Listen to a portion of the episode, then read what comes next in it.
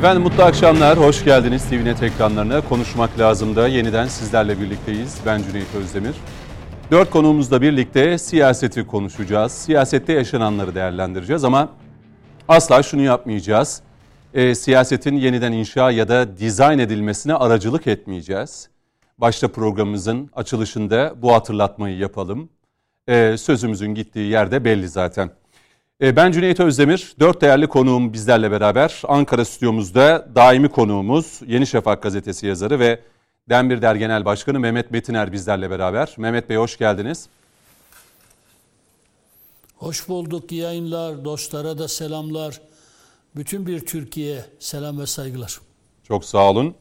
Stüdyomuzda yine güvenlik ve terör uzmanı daimi konuğumuz Coşkun Başbuğ yine eşlik edecek. Hoş geldiniz Sayın Başbuğ. Hoş bulduk. İyi akşamlar, iyi yayınlar. İki değerli akademisyen hocamız bizlere katıldı bu akşam. Medipol Üniversitesi öğretim üyesi doçent doktor Abdurrahman Babacan. Hocam hoş geldiniz. Teşekkürler, sağ olun Cüneyt Bey. Ve yine e, sosyolog ve aynı zamanda Bitlis Eren Üniversitesi değil mi hocam? Evet. E, öğretim üyesi, doçent doktor ama profesörlüğü aldık. Profesör doktor Adem Palabıyık. Hocam hoş geldiniz. Teşekkür ederim, Hayırlı hoş olsun hocam. bulduk. Hayırlı olsun Allah İnşallah. Yayınlar. daha ileri nasıl? Evet siyasette 3 Mart günü itibariyle yaşananları 72 saat mi deriz ki 72 saat diyelim. O 72 saatlik süreçte muhalefetin ve Millet İttifakı'nın yaşattığı, ortaya çıkardığı bir tablo, bir kriz e, söz konusuydu. Masa dağıldı mı? Meral Hanım'ın masadan kalkmasıyla birlikte e, hafta sonu o kadar hareketli bir e, Ankara gündemi vardı ki Ankara kulisleri e, çok şey yazdı, çok şey söyledi, çok şey çizdi. Günün sonunda masa yeniden bir araya geldi. Bir ortak protokolü, 12 maddeden oluşan bir protokolle e, masanın yeniden yola devam edeceğini, hatta Cumhurbaşkanı adaylarının da CHP Genel Başkanı Kemal Kılıçdaroğlu olduğunu açıkladı. Ama bu kriz neden yaşandı? 3 Mart'ta krizi çıkaran kimdi? 6 Mart'taki e, kazananın kim olduğunu, kim kaybettiğini konuşacağız, değerlendireceğiz. E, stüdyodaki konuklarımdan izninizle önce bir Ankara'ya dönelim. Mehmet Metiner'le başlayalım. E, Sayın Metiner, sizle başlayacağım. İlk sözü size vereceğim. E, Meral Hanım'ı 3 Mart günü masadan kaldıran şey neydi? 6 Mart itibariyle tekrar masaya dönmesini sağlayan kişi ya da akıl kimdi, neydi? Masada kim kazandı, kim kaybetti? Böyle başlayalım. İlk sorularımız bunlar olsun. Yani sizce ortada bir akıl var mı? Sormak lazım. Masadan niye kalktınız? Kendileri cevap verdiler. Çünkü Kılıçdaroğlu'yla seçimi kazanamayacağımıza inandığımız için. Peki kiminle kazanabileceğinize inandınız? Bunu da açıkladınız. Ya Mansur Yavaş veya Ekrem İmamoğlu. Peki masaya niye döndünüz? Üstelik de zehir zemberek suçlamalarda bulunduktan sonra noter masası dediniz. O masada artık millet yok dediniz. Biz millete rağmen hareket eden bir masada artık olmayacağız dediniz. Dediniz de dediniz. Peki masaya niye döndünüz? Hani insan kalktığı masaya niye döner? Dediklerini kabul ettirmek için döner veya de dedikleri kabul edildiği için döner. Hatta dahasını söyleyeyim, sadece dedikleri kabul gördüğü için değil, üstüne de bir şeyler alarak döner. Çok daha kudretli bir biçimde, çok daha güçlü bir biçimde, çok daha muzaffer bir biçimde döner. Şimdi siz masadan ayrılıyorsunuz, taleplerinizin hiçbirisi yerine getirilmiyor. Sadece ve yalnızca masaya dönme gerekçesi olarak iki belediye başkanının Cumhurbaşkanı yardımcısı olmasını ileri sürüyorsunuz. Ama sizden önce de Pensilvanya'da, Amerika'da, Atlantik ötesinde bu öneriler gündeme geliyor, getiriliyor. Siz de diyorsunuz ki bu iki belediye başkanı yani halkın olmazsa olmaz gördüğü bu iki belediye başkanı da icracı cumhurbaşkanı yardımcısı olursa ben masaya dönerim diyorsunuz. Peki bu teklifiniz de kabul ediliyor mu? Hayır. Hayır bu teklifiniz de kabul edilmiyor. Peki niye döndünüz o masaya? İnsan İnsan kalktığı masaya dediklerini kabul ettirdikten sonra döner. O masada daha belirleyici, daha dominant olmak için döner. Peki Meral Hanım hangi duruma düşürdü kendisini? Masadan kalkmadan önce masanın iki numaralı ismi, siyaseten en güçlü ismi ama kalkıp oturduktan sonra da en zayıf ismi. Masadaki diğer marjinal e, partilerden herhangi bir parti konumuna düşürdü kendisini ve partisini. Peki akıl bunun neresinde? Bizim Anadolu irfanında anlatılan öyküler var. Edebim el vermiyor onu anlatmaya. Hani bir şeyler olur olur olur sonra dönerler. Peki biz bu bu şeyi niye yedik derler. Merak ediyorum Meral Hanım neyi elde etmek için masadan kalktı ve ne elde etti de masaya oturdu? Ama öncelikle ve önemlilikle şunu belirteyim. Benim niyetim masaya niye kalktığıyla, niye tekrar oturduğuyla alakalı değil. Hı hı. Topu birden gelsin. Hiç umurumuzda değil yani. Yani 15 tane sayıcı az olan başka partileri de e, gene karşımıza diksinler. Çok çok önemli değil. O masayı çok fazla da önemsemiyorum. Kazanıp kazanmamayı da çok fazla önemsemiyorum. Biz seferle yükümlü olan insanlarız. Biz çalışırız. Takdir, zafer Allah'ındır. Biz Erdoğan'ı, Erdoğan'ın hareketini güçlü olduğu için destekleyenlerden değiliz. Seçim yaklaşıyor, yine kendimizi bir yere atalım diye düşünenlerden değiliz. Makam mevki kapmak için boyuna konuşan insanlardan değiliz. Kazansa da, yenilse de Erdoğan'ın yanındayız. Çünkü Erdoğan'ın temsil ettiği değerler ilk gençlik yıllarımızdan beri, kendimizi bildiğimizden beri savunduğumuz değerler. Herkesin başımızın üzerinde boza pişirdiği o ceberrut devlet düzeninin olduğu dönemlerde mert bir biçimde mücadele etmiş insanlarız biz yani. Efendim biz varlığını Erdoğan'a borçlu olan, Erdoğan iktidarına borçlu olan insanlar değiliz. Dolayısıyla masada masaya onlarca bilmem e, sayıca az çok demeden bir yığınak yapıldığında korkup bir yere kaçacak insanlardan değiliz. Masanın asıl sahipleri var. Bir de masanın figüranları var. Masanın asıl sahibi Biden'dır. 15 Şubat'ta Erdoğan'ı kim hangi gerekçeyle devirmek istediyse 14 Mayıs'ta da aynı amaçla devirmeye çalışıyor. Bunu Biden kendisi açıkladı zaten. Dolayısıyla o masa Biden masasıdır. Meral Hanım kan şekeri yükseldiği için 5 kişinin kendi arasında anlaştığını görüp önemsizleştiğini anladığı için kişisel tepki vermiş olabilir, kalkmış olabilir. Kalktıktan sonra o hırsla, o öfkeyle buna ideoloji de giydirmiş olabilir, siyaset de giydirmiş olabilir. Ama Meral Hanım'ı o masaya oturtanlar kalktıktan sonra da tekrar oturtanlardır. Bir genel başkan, bir genel başkan masaya tekrar dönüyorsa ya sözünü kabul ettirdiği için döner ya da çok daha güçlü bir biçimde, muzaffer bir biçimde döner. Siz Onun yenilgiyle döndüğünü mü düşünüyorsunuz? Çok iştenlikle şunu söylüyorum. Büyük bir yenilgi, büyük bir yıkım. Ben Meral Hanım'ın yerinde hiçbir genel başkan olmasını istemem. Ya yani parlamentoda grubunuz var.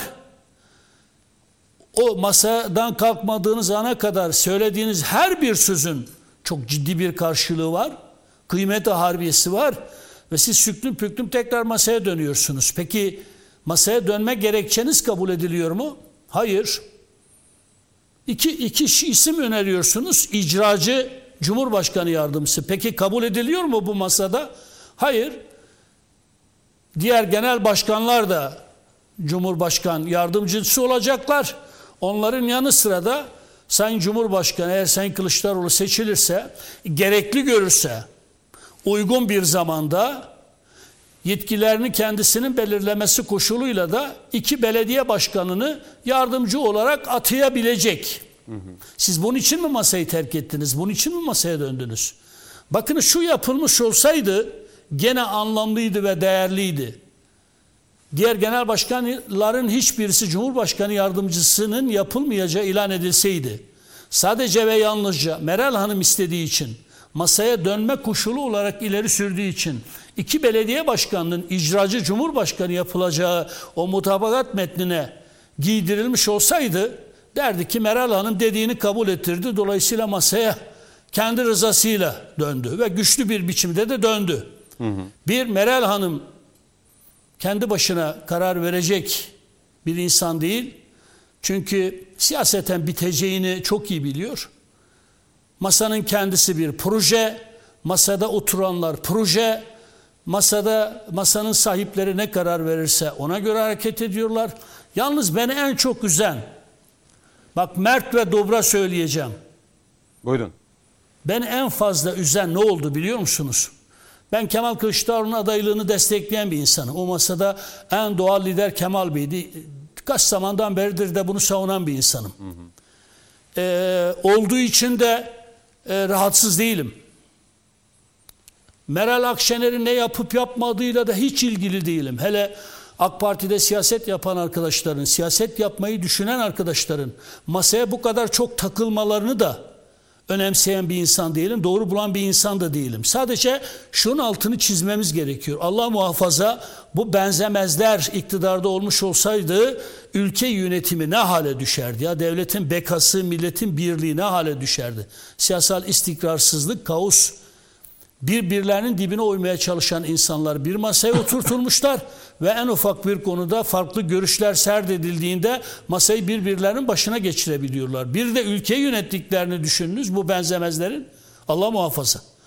Bunlara vurgu yapmak önemlidir. Yoksa Meral Hanım niye öyle çok asık suratlı duruyordu? Niye tekrar masaya döndü? Kim döndürdü? Çok Siz mesela Sayın Metiner, yani. e, Şahsen ben hatırlıyorum. Değil. Cuma akşamı Beni üzen bir şeyi size söyleyeyim.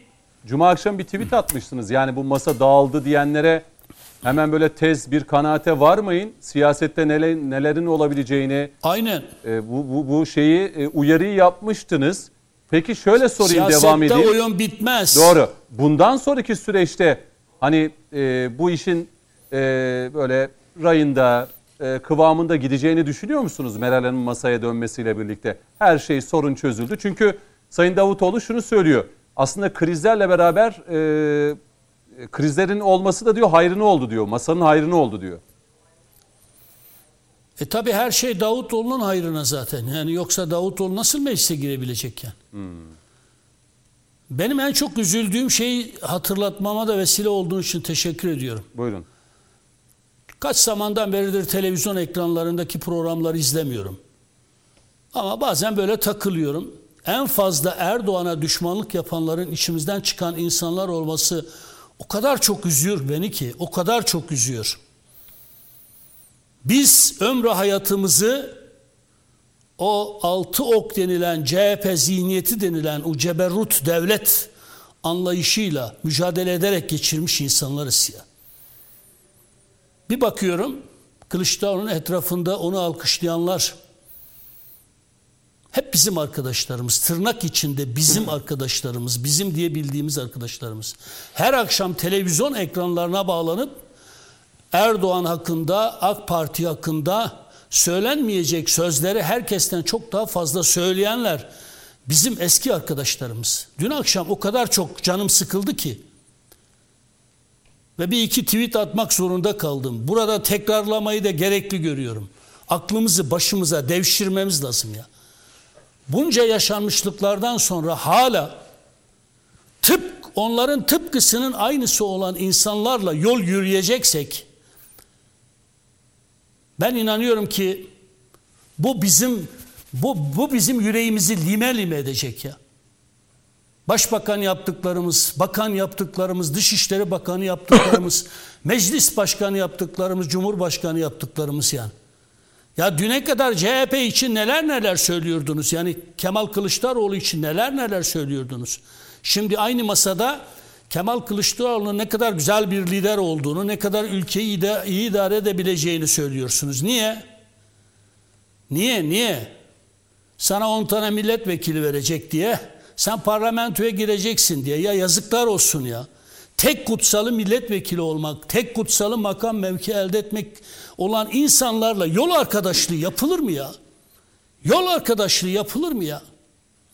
Hala bunların benzerleri var. Hala çeperlerimizde dolaşan benzerleri var. Benim yüreğim ona yanıyor, ina ona. Makam verilmediğinde bırakıp giden insanlarla yol arkadaşlığı yapılmaz. Sadakati sadece makamlarla sınanan insanlarla yol arkadaşlığı yapılmaz.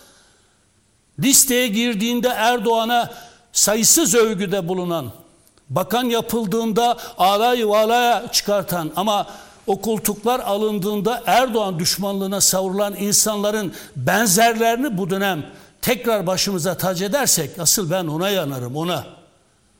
Bu kardeşinin bu kardeşinizin yüreği yandığı için böyle konuşuyor. Yoksa yarın öbür gün listeler hazırlanacak. Millet listelere girmek için şimdiden ne taklalar atıyorlar ya. Değer mi ya? La listelere girmek için takla atan insanlarla yol arkadaşlığı yaparsanız yarın ayağını sürçtüğünde dün başbakan yaptıklarınız bugün size neyi çektiriyorsa bin katını çektirirler ya. Biraz daha seçmesini bilelim. Ben buna üzülüyorum ve şuna da inanıyorum. İsterse yedi düel gelsin, isterse Erdoğan'ın karşısına yedi düel gelsin. Göreceksiniz milletimizin feraseti, sağduyusu başkın çıkacak. Önce Türkiye diyenler, Türkiye hepimizden büyüktür diyenler Erdoğan'ın arkasında hizalanacaklardır. Erdoğan'ın arkasında hizalanacaklardır ve Erdoğan ilk turda kazanacaktır. Yeter ki biz biz sahaya indiğimizde siyasal aktörlerimizi dost doğru seçmesini bilelim. Milletin kalbinde yer etmiş, millette karşılığı olan güçlü siyasal aktörlerle yol yürüyelim. Ben yarın bu konuda yazı da yazacağım. İnşallah Cuma günkü Yeni Şafak'taki köşemde de bunları seçim satım haline girdiğimiz andan itibaren yazacağım. Ve rica ediyorum AK Parti'nin bir ilke partisi olduğunu unutmadan ilkelerimize sımsıkı tutunarak yol yürüyelim. Reisin milletin nezdindeki itibarı zaten bize yeter. Ama reisin milletin nezdindeki itibarını şurada burada yerle yeksan eden siyasal aktörlerle artık yol yürümekten vazgeçmemiz lazım. Bitiriyorum.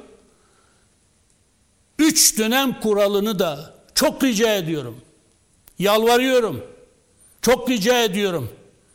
Üç dönem kuralını da mutlaka uygulayalım. Kime değerse değsin. Bunun hiçbir önemi yok. İstisnası olan şeyin adı kural olmaz. Dört dönemdir, beş dönemdir mecliste olanlar var. Hala mecliste olmak isteyenler var. Böyle bir dava anlayışı olmaz. Çok rica ediyorum.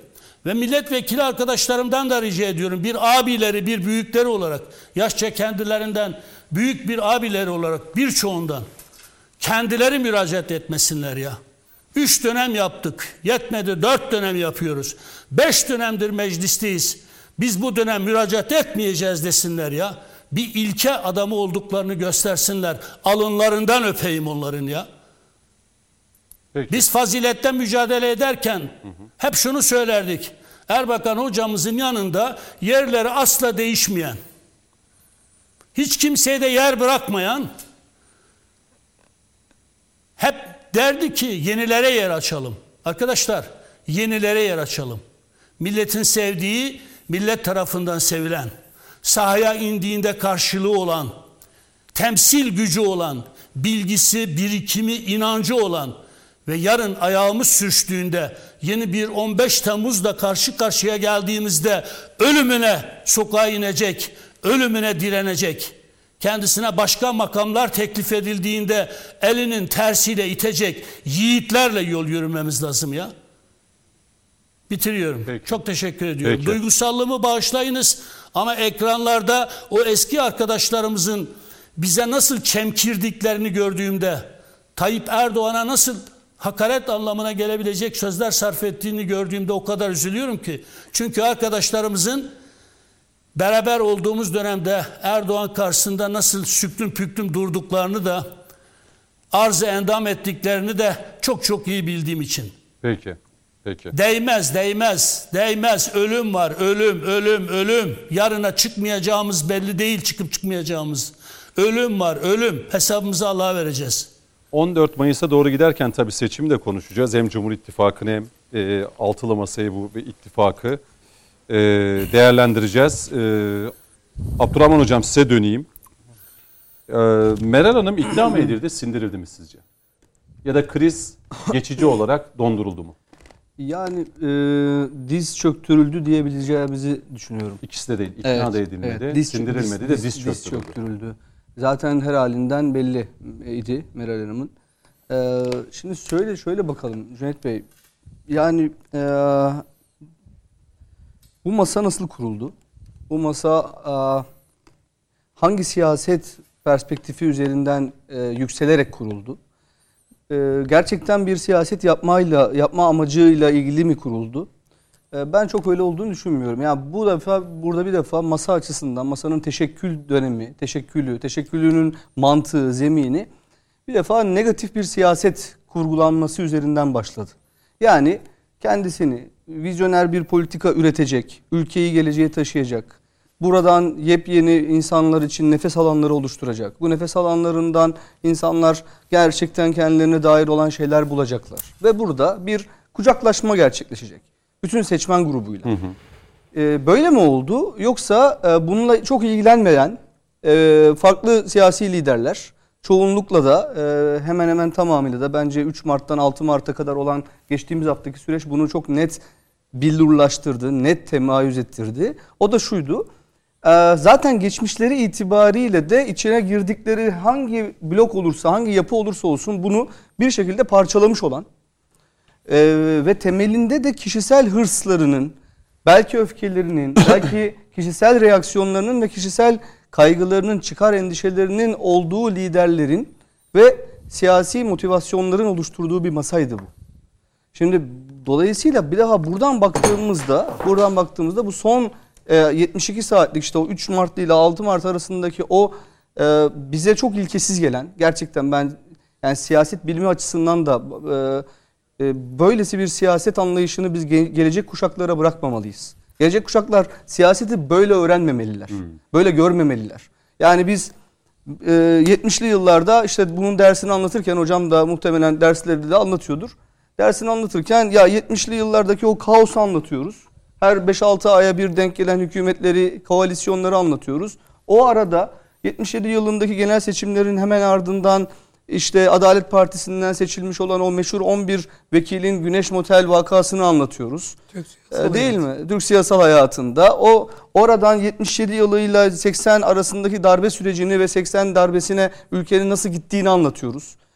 Başlı başına felaket dönemler olarak e, ve siyasetin daha bir caizse maalesef ahlaken, ilkesel olarak ve vizyoner olarak çöküş dönemini yaşadığını anlatıyoruz. Biz yeniden sonrasında 90'lı yıllar anlatıyoruz. Arada bir Özal dönemi oluyor. Özal döneminde birçok şey rayına oturuyor. Kendisine geliyor ülke. Sonra 90'lı yıllarda Özal'ın ölümüyle birlikte 93'ten itibaren başlayarak 2001 finansal kriziyle devam eden o aradaki 8-9 yıllık karanlık dönemi yeniden anlatıyoruz. O arada bir bakıyoruz ki 70'li yıllarda o karanlık dönem olarak koalisyon dönemlerindeki felaketler olarak siyasetçilerin düştükleri siyaset mekanizmasının bazılarının düştükleri o e, pespayilikleri konuşurken 90'lı yıllarda 28 Şubat sürecinde daha sonradan işte çeşitli e, biyografiler ya da otobiyografiler veya işte belgeseller üzerinden de o ilgili dönemin tanıklıklarının bizatihi anlattıklarından öğreniyoruz ki 90'lı yıllardaki o 28 Şubat sürecinin de maalesef için e, işin bizatihi doğrudan içerisinde olan bir takım aktörler tarafından bu iş askerlerin önüne serilmiş. Medyanın önüne serilmiş. O dönemki e, siyasal, e, ekonomik, kültürel, medya elitlerinin önüne serilmiş ve Erbakan hükümeti rahmetli e, alaşağı edilmiş. Bütün ülke mahvolmuş. 90'lı yılları tekrardan e, burada e, uzun uzun anlatacak değilim ama bir bakıyoruz o dönemde de yine kirli pazarlıklar yapılmış.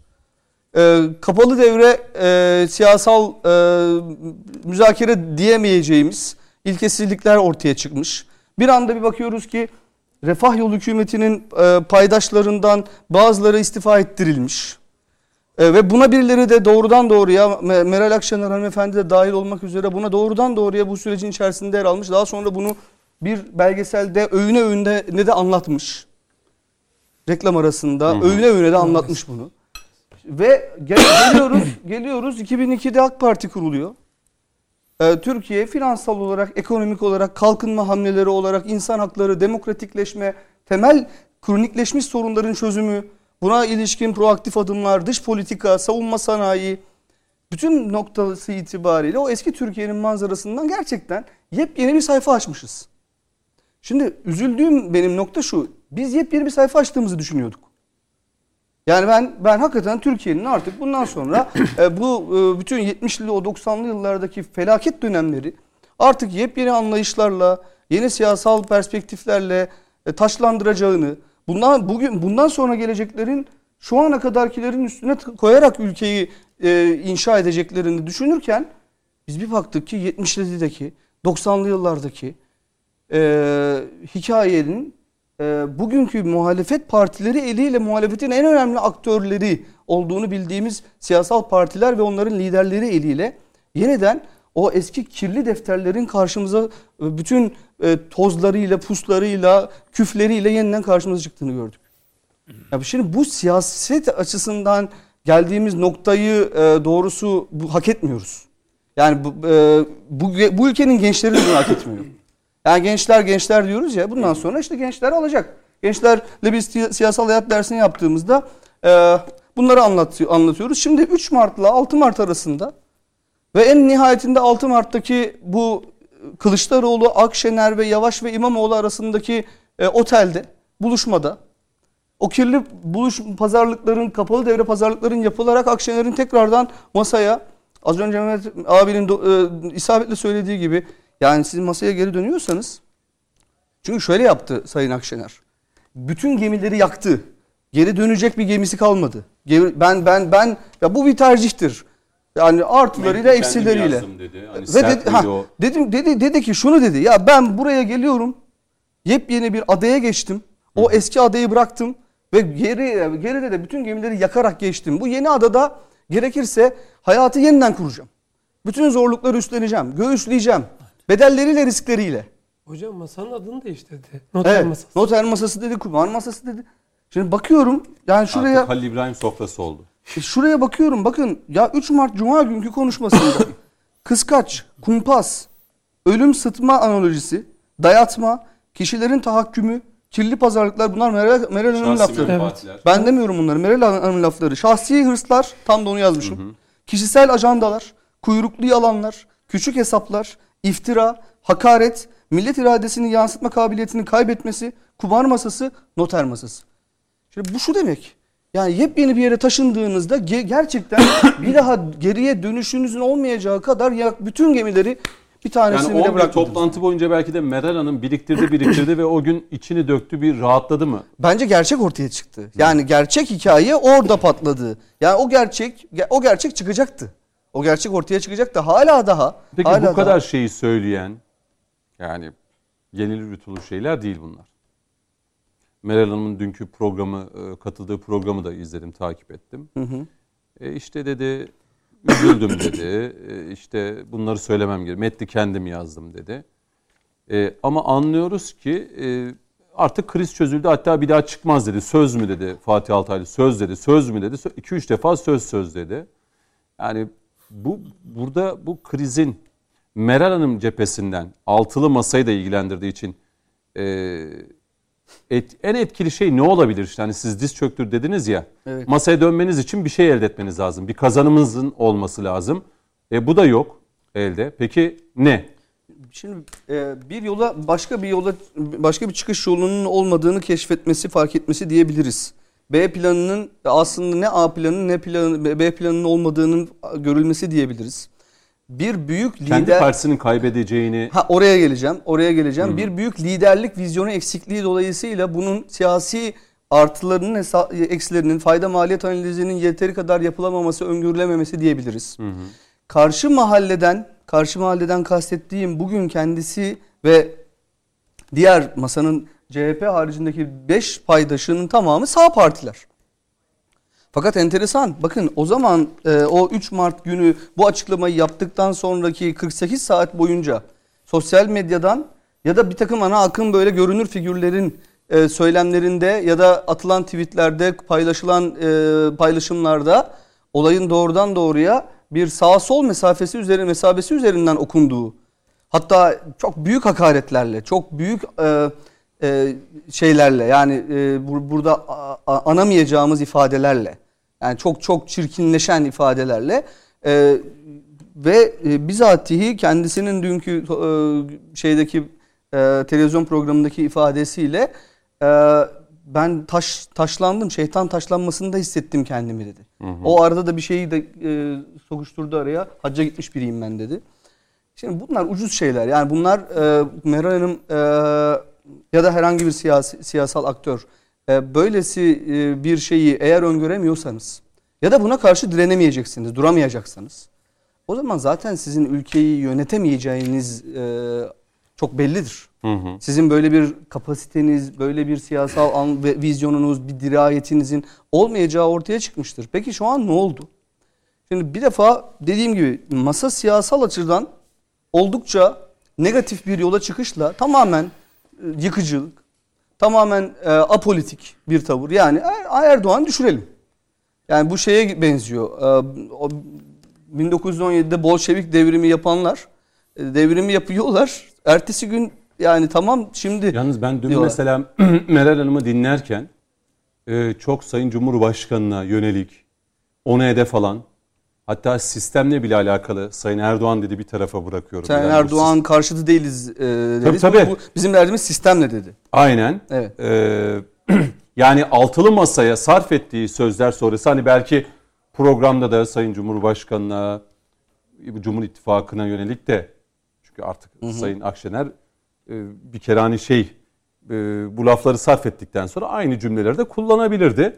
E, hatta Erdoğan'la sanki bir pazarlık yapacaksınız diye gizli kapılar ardında ya dedi ki ne gizlisi yani dedi. Açık açık dedi konuşuruz yani. Bunu dedi bana da dedi haksızlık sayarım dedi. Sayın Erdoğan'a da haksızlık sayarım dedi. Çünkü ilk gün Altılı Masa Mahallesi Meral Hanım'a söylemediğini bırakmadı. Hatırlayalım. Evet e, fakat Cüneyt Bey şöyle bir sorun var işte. Kendisini e, İyi Parti ve Sayın Akşener diğer aktörlerin e, daha böyle kişisel problemler veya kişisel nefretler, öfkeler üzerinden yola çıkan son derece irrasyonel dürtülerle hareket eden aktörler olduğu konusunda ben e, çok uzun zamandan beri eminim. Yani Sayın Davutoğlu'nu, Babacan'ı, Karamollaoğlu'nu bunlar tam tek meselelerinin kişisel olduğu kanaatindeyim. Ben oradan bir şey yürütüyorlar. Ama Sayın Akşener'in bir defa e, partisini kurguladığı e, müfredat, müktesebatta da problem var. O kaygan zemin en başından beri İyi Parti açısından zaten e, ne olduğunu e, tarif edemeyeceğimiz, anlayamayacağımız bir siyasal zemine oturuyor. Şöyle Meral düşünün. Hanım siyasi geleceğini mi düşündü? Partisini mi düşündü? Ee, bence hepsi var. Yani ve nihayetinde son tahlilde e, meselenin e, Amerika Birleşik Devletleri boyutu da var Meral Hanım'ın bu kararında ki asıl zemin o. Peki. Asıl zemin o. Ama bunun içerisinde yani tek e, hani siyah ya da beyaz diyemem ama asıl e, e, zemini buradaki ruhu inşa edenin, ruhu oluşturan şeyin, dinamiğin Amerika Birleşik Devletleri'nin çizdiği siyasal e, koordinat olduğunu söyleyebiliriz. Ve Sayın bu Metin'in siyasal dediği gibi Biden'ın çok, masası. Çok net, çok net. Biden'ın masası. Çok net. Peki. Yani bu siyasal koordinatın içerisinde de ilgili aktörler kendilerinin çıkarlarını ve ikballerini mümkün olduğu kadar maksimize etme derdindeler. Sayın Akşener de bence bunun arasında kalmanın kurbanı oldu. Ee, kendi kendisine yaptı. Biz bir şey yapmadık. Şimdi tabii 14 Mayıs'a giden yolu da konuşacağız. 2-3 tur gideceğiz. Ee, lütfen söyleyeceklerinizi yine saklı tutun Abdurrahman Hocam. Ee, komutanım size dönüyorum. Meral Hanım dün şeyi söyledi. Yani herkes bir okuma yaptı. Hani o bir fotoğraf. Ee, Sayın Kılıçdaroğlu'nun elinde kağıdıyla konuşma yaparken arkada herkes Gültekin Uysal'a, Meral Akşener'e, Ahmet Davutoğlu'na ve Ali Babacan'a bakıyordu ve Temel Karamollaoğlu'na yüzü asık olan ya da durumdan hoşnut olmayan bir Meral Akşener fotoğrafı gördük. Yorgundum dedi, uykusuzdum dedi. Gergin zaten geçmişti ve ışığın da yansıması sonucu böyle bir fotoğraf ortaya çıktı. Komutanım o fotoğraf gerçekten ışık yansıması ya da e, yorgun ve uykusuzluğun ve gergin ışığı, ışığı. ışığı. Işığın yansıması. Işığın yansıması diyor tabii de. Ee, şimdi burada şöyle bir olay var. e, ben hatırlarsan e, ta en başta aylar yıllar önce bugünleri değerlendirirken hep şu başlığı açtım. Dedim ki 2023 Seçimler. Ölüm Cumhuriyet kalım. tarihinin en kritik sırat köprüsü diyeceğim bir seçim olacak demiştim. Keşke yanılaydık. Samimi söylüyorum çok isterdim yanılmayı. Yani su normal yolunda aksa Bunu muhalefet için mi istediniz, iktidar için mi yoksa toptan mı? bu, bu yaklaşım mı? Bu yaklaşım toptan. Neden? Çünkü muhalefet birle, bir yerler adına bir savaş veriyor. Hı hı. İktidar da ülkenin bağımsızlığı adına bir savaş veriyor. Şimdi bakın bu çok zor değil Cüneyt. Yani izleyenlerden, dinleyenlerden benim e, acizane tavsiyem şu. Bir an için bütün kimlikleri bırakalım ya. Yani AK Partili olduğumuzu unutalım. Milliyetçi Hareket Partili olduğumuzu unutalım. HDP'li olduğumuzu unutalım. İyi Partili olduğumuzu unutalım. Cumhuriyet Halk Partisi olduğumuzu unutalım. Çıplak, yalın bir Türk vatandaşı gibi düşünelim. Şimdi mesele bir siyasi rekabet değil. Mesele ölüm kalım savaşı ve gerçekten de hani ben doğumun son safhasına benzetiyorum bunu. Bir yük var annede. O tatlı yükten kurtulmanın artık zamanı geldi ve sonu iyi olan, ferah olan bir süreç yaşıyoruz biz şu an. Benim şu ana kadar gördüğüm, yaşadıklarım bana sürpriz değil. Niye? Ta 38'den bu yana süreci sürekli takip etmeye çalışan, olayları yorumlamaya çalışan bir hem mesleğe hem kişiliğe sahibim. Hep sorguladım. Nereden nerelere geldik diye. E şimdi gelinen sürece bakıyorsun. 38'de Atatürk'ün yarım bıraktığı bütün işleri ayağa kaldıran ve ülkeyi de gerçekten küresel güç olma adına ezberleri yıkan, o bütün yık, kurulu tuzakları yerle bir eden bir süreçten götürüyorsunuz. Kim olarak? Siyasi iktidar olarak. E şimdi Amerika başta Avrupa'nın diğer emperyal devletleri yani bir masa da orada kurulu. o masa yani şu an için ben hemen dört aktörle size isimlendiririm. Fransa'sı, Almanya'sı, İngiltere'si, Amerika'sı. Ama bana göre bizim dokuzlu masa gibi fraksiyonu bol, şoförü bol bir masa orada var. Şu an Amerika başı çekiyor. E şimdi bu yapı Türkiye'deki olayları kaderine mi bıraktı zannediyorsunuz? Bu yapı masayı ne haliniz varsa görün diye kaderine mi terk ettiğini zannediyorsunuz? Yazıyorlar, oynanıyor. Baştan beri biz bunu böyle adlandırdık. Ve yedi benzemezin bir araya gelmesini de böyle konumlandırdık. Dedik ki burada aslında yedi benzer bunlar. Çünkü artık hani Batı cephesinden baktığında şu tablo var ortada. Oyun bitiyor ya. 2023 14 Mayıs'ta bu oyunda son düdük çalınacak. Biri kaybedecek, biri kazanacak. İş o noktaya geldi. Meral Hanım da dün mesela bu son dedi şansımız dedi. Herkes her 2023'te şeyin farkında. parlamenter sisteme.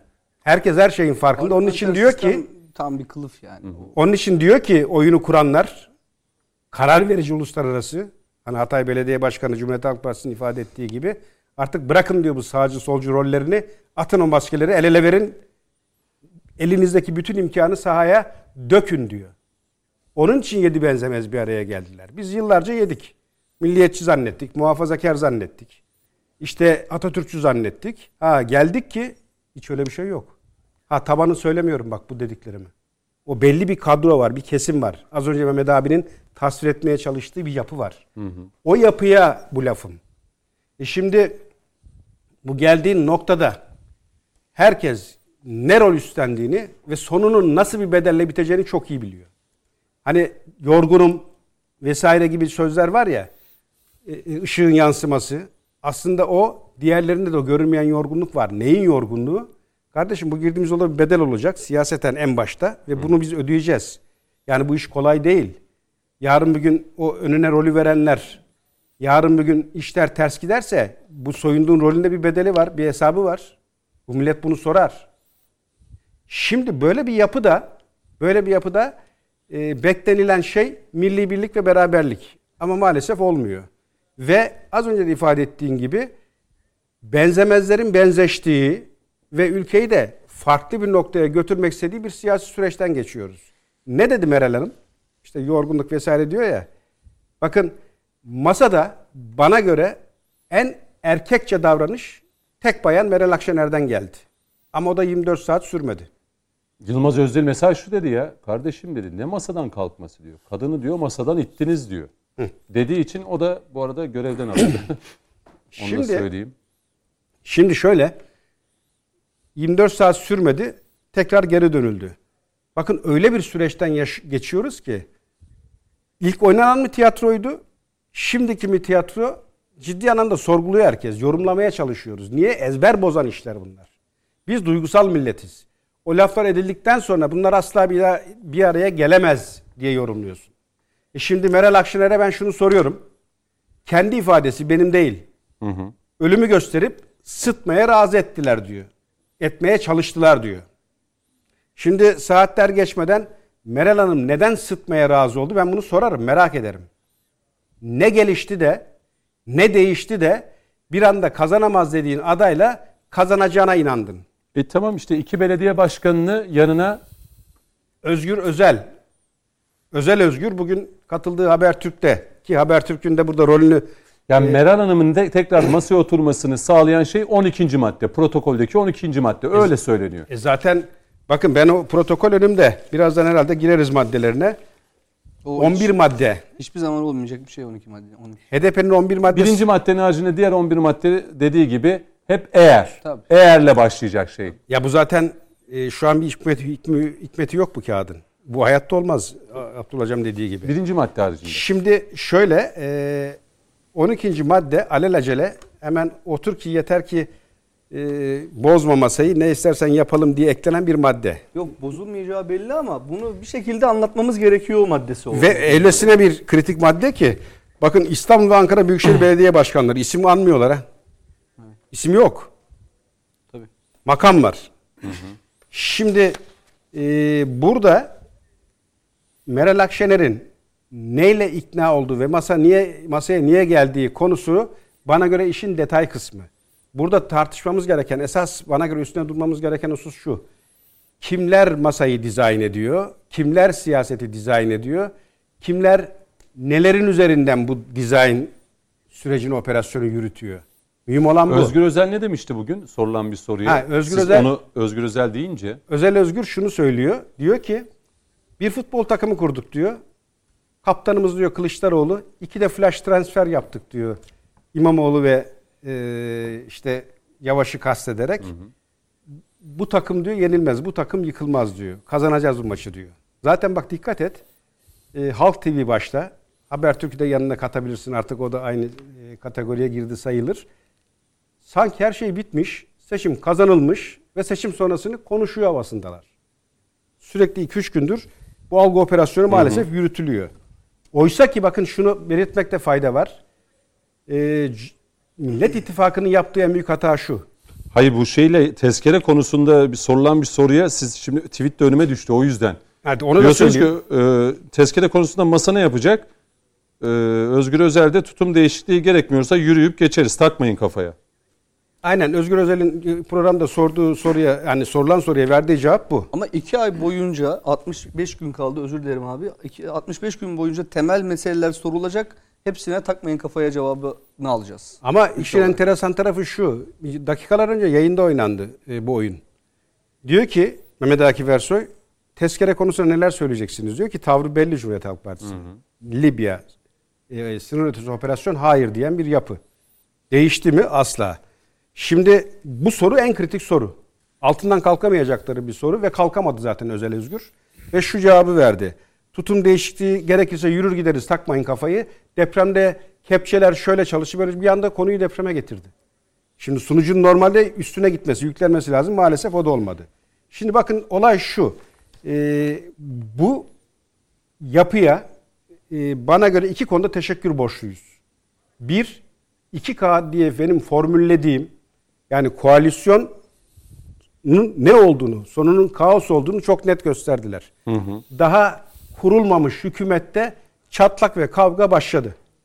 Anadolu'da bir söz var. Kavgale ve kız verilmez diye. Şimdi bunun sandıkta muhakkak bir karşılığı olacaktır. Birinci teşekkür bu. Yani koalisyonun ne olduğunu çok net gösterdiler. İkinci teşekkür açıklanmayan bir adayın nasıl yıpratılacağını çok net gösterdiler bize. 13 ayda kimin olduğunun önemi yok. Aday yıprandı. E şimdi hatırlarsan çok tartıştık. Acaba o mu olur bu mu olur diye. Ben de hep şunu söylemiştim. Kılıçdaroğlu olsaydı niye saklasınlar, niye yıpranasın? Zaten herkesin bildiği siyasetin göbeğinde yıllardır da sırtı minderden kalkmayan bir kişisin. Neyini yıpratacaksın bu kişinin? Ha demek hesap başkaymış. Şimdi bu iki konu gerçekten takdire şayan konular. Yine bir başka takdire şayan konu 13 ay bizi çok iyi oyaladılar. Ve haklarını yemeyelim. Hani bir orada helallik borcumuz var. Biz zannediyorduk ki konuşuluyor, bir şeyler görüşülüyor, bizden saklıyorlar. ABC planları Ay, var. 3 Mart'a kadar ben aday konuşulmadığını anladım. Heh, Evet. net olarak anladık. Anladım yani. O Hani nedenle Hanım'ın masayı bırakıp gitmesiyle. o nedenle haklarını yedik. Orada helallik isteyelim. Ben gerçekten ilk defa masada o gün konuşulmuş. Evet. O zaman diyeceksin ki bu 13 aydır altın günü diye ben hep adlandırmıştım 12 ay bayanların. boyunca. Ne konuştular bunlar? Onu biz de bilmiyoruz. Şimdi Sayın Meral Akşener söyledi. Deva ve geleceğin menüleri çok güzelmiş, lezzetliymiş. Saadet'in. Saadet'in, Saadet'in özellikle. CHP'nin nasıl dedi? Cevap vermedi, söylemem dedi. şimdi e, hani kaos dedik ya. Yemekler hep konuşuluyordu menüler. Zaten altın günü de onun için adlandırdık ve bu oturdu bu şablon. Şimdi burada e, bakıyorum e, kaos Protokole girmeyelim. Protokole birazdan girmeyeceğim. Girmeyeceğim. Genel bir değerlendirme yapıyorum. Burada e, yapıda yapısal sıkıntıları görüyorsun. Şimdi başladı tartışma. Başkanlar işte giderse belediye başkanı görevi ne olacak? Tamam, protokol içerisinde bu. Şimdi Bittiyse bir hukuksal- dakika hemen Abdurrahman şeye döneceğim Hukuksal Adem Hocam. sorunu var yapının. Bunları konuşuruz. Ama bana göre bu yapının en büyük hatası şu. Ee, hani bu yapı niye kuruldu? Dediler ki biz Cumhur İttifakı'nın içinden oy devşirmeliyiz. Mantıkta onu gerektiriyor. Yok, bence masanın ilke ve prensip açısından sürekli topluma vaat ettiği yani tırnak içinde bu ucube sistemi ortadan kaldıracağız. Güçlendirilmiş Hayır. parlamenter sistem. Masayı yani bir arada tutan şey buydu. Hayır, ana. O, o işin vitrin kısmı. Arka planda matematiksel hesapta diyor ki bizim diyor kendi oylarımız HDP de işin içine girse yetmiyor. Ne yapmamız lazım? Cumhur İttifakı'nın oy devşirecek bir yapıya gitmemiz lazım. Saadet Partisi'nin ne iş var orada? Onu Şimdi- Sayın Metin'e de soracağım zaten. Ya, devam o genel merkezin önünde verilen şimdi- fotoğraf, atılan sloganlar. Şimdi bakın e, burada gelinen nokta çok aslında Millet İttifakı, İttifakı açısından büyük bir travma. Ne oldu?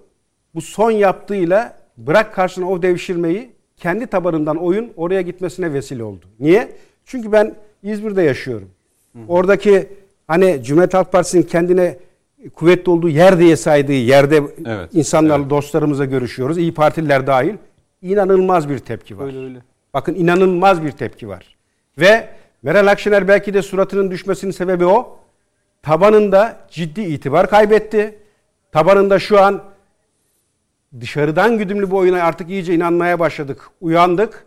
Oyumuz Sayın Erdoğan'a diyen ciddi bir kitle oluştu. İç Anadolu'da da bazı şehirler için aynısını söyleyebilirim. Heh. İyi- Niye? Normalde iyi Partili seçmen için söylüyorum. Doğu Anadolu, Ciddi bir tepki var. Güneydoğu. İnanılmaz tepki var. Ya bak aklın yolu bir. Yabancı biri, yurt dışı, misak-ı milli dışından biri birilerini destekliyor, övüyor, yere göğe sığdıramıyorsa ya bu işte bir gariplik var ya. O nedenle dedim programın başında. Bütün kimlikleri bir kenara bırakalım diye. Şimdi yabancı senin bugüne kadar hayrına bir şey söylemiş mi?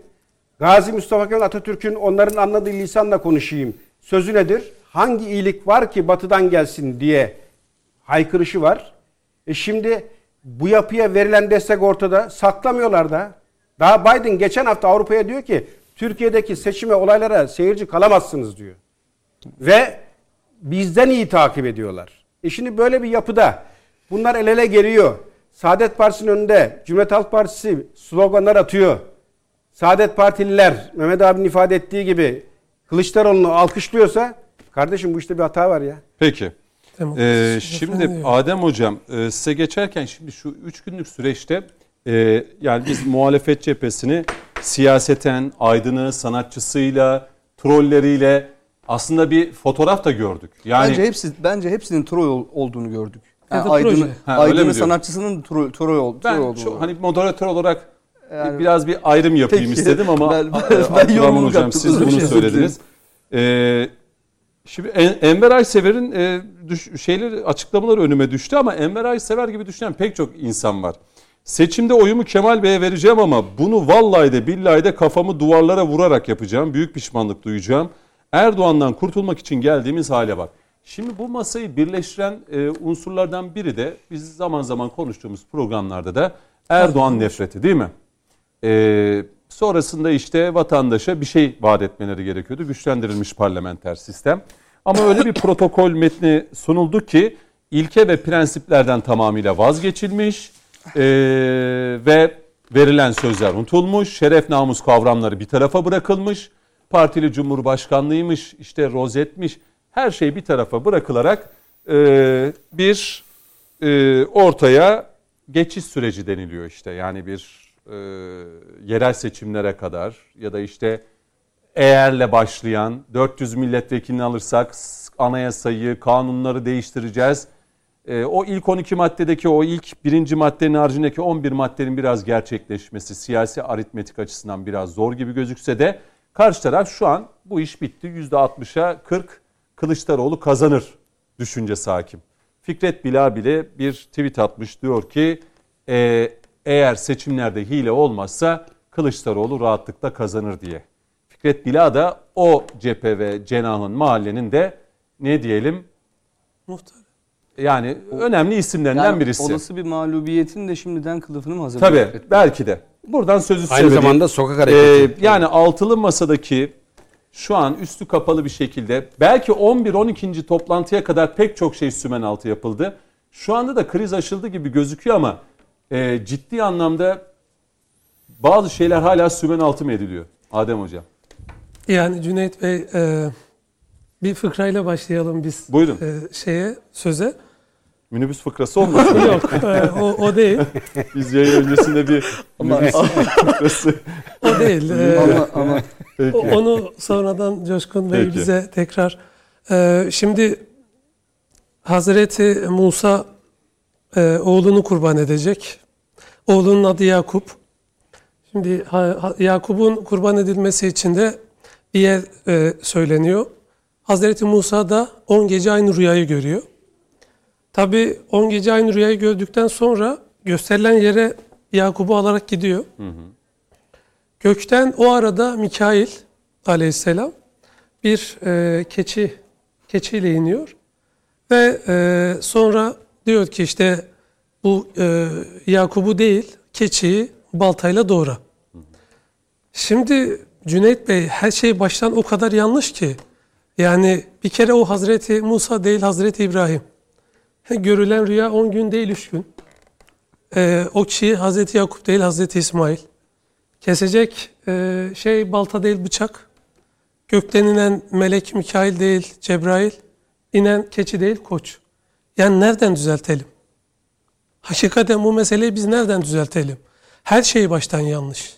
Dolayısıyla sizin söylediğiniz meselenin yani o kadar çok o, birbirine uymayan yani altılı masanın işte hocam e, biz siyah Türk siyasal hayatına dair bir çizgi çizdi.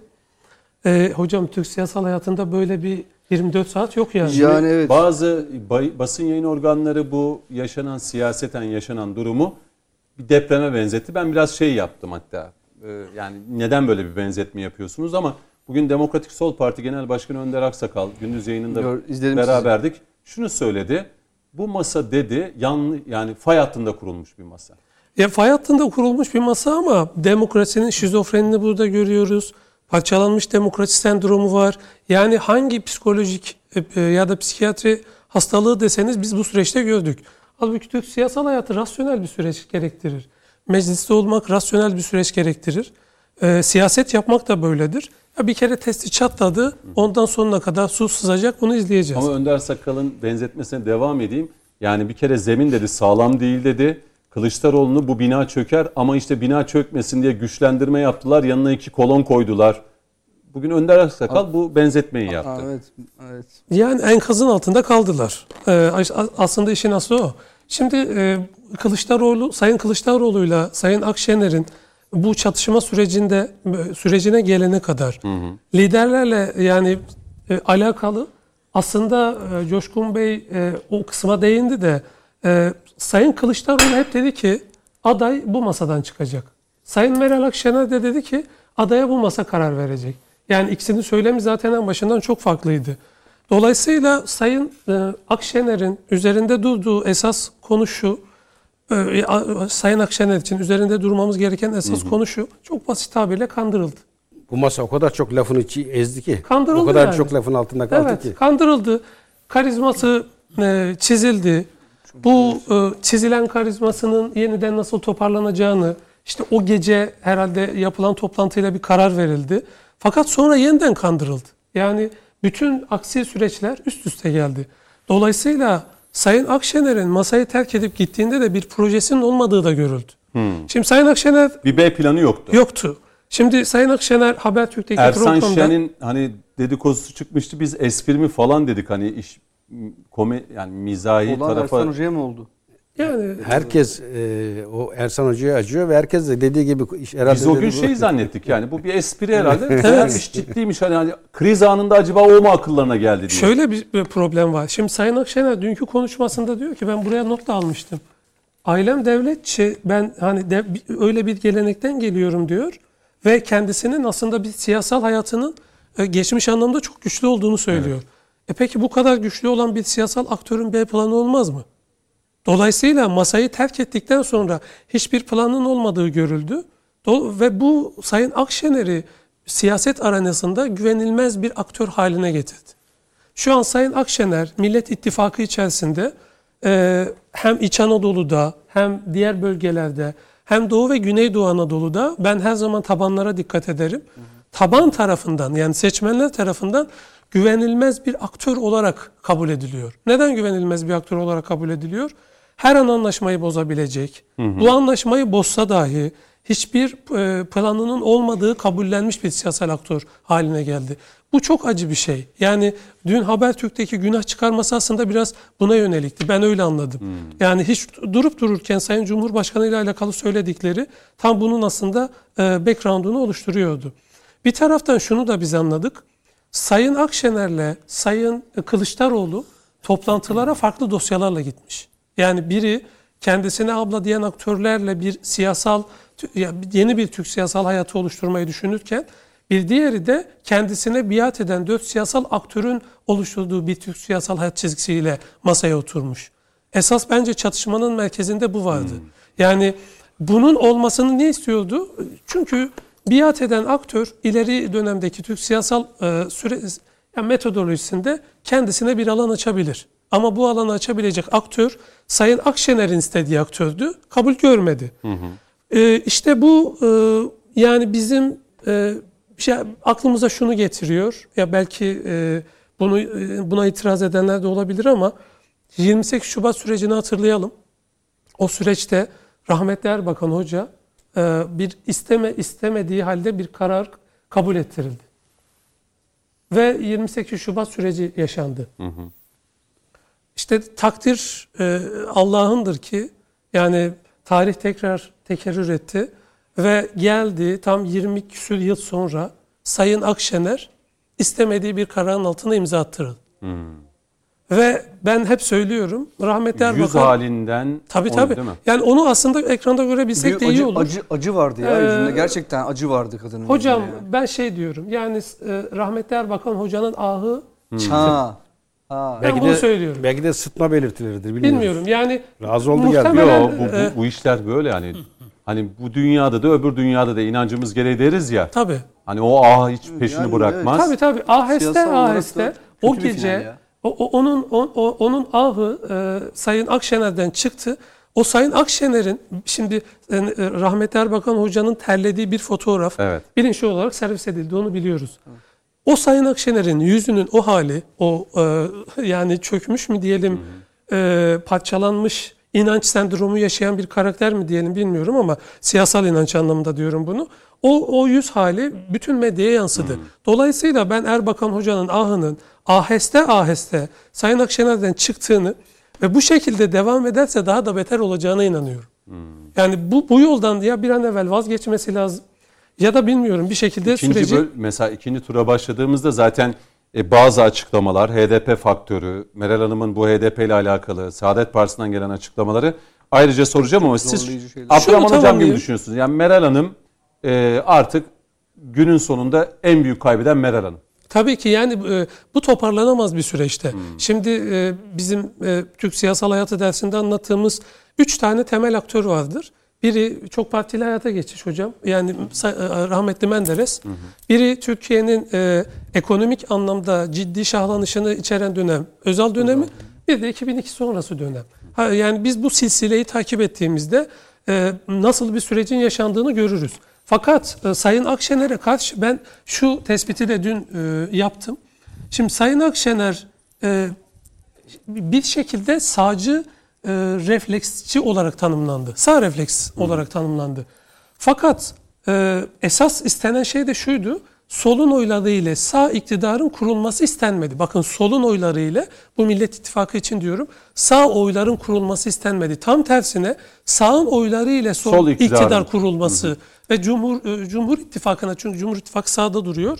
Bunun alanının aslında istila edilmesine çalışıldı. İşte zaten en büyük darbeyi de buradan yedi Sayın Akşener. Yani hiçbir projesi yok. Sağdan geliyor. Ya dikkat edin Cumhuriyet Halk Partisi'ni çıkarın sağdan çok büyük bir darbe yedi. Aslında onu Hocam zaten ama yani şöyle diyeyim ya hakikaten İyi Parti bu ama yani İyi, İyi Parti'yi e, böyle bir müktesebatı tutarlı olan işte belli bir e, siyasi bir şeyi oturmuş bir Hangisi yapı olarak hocam?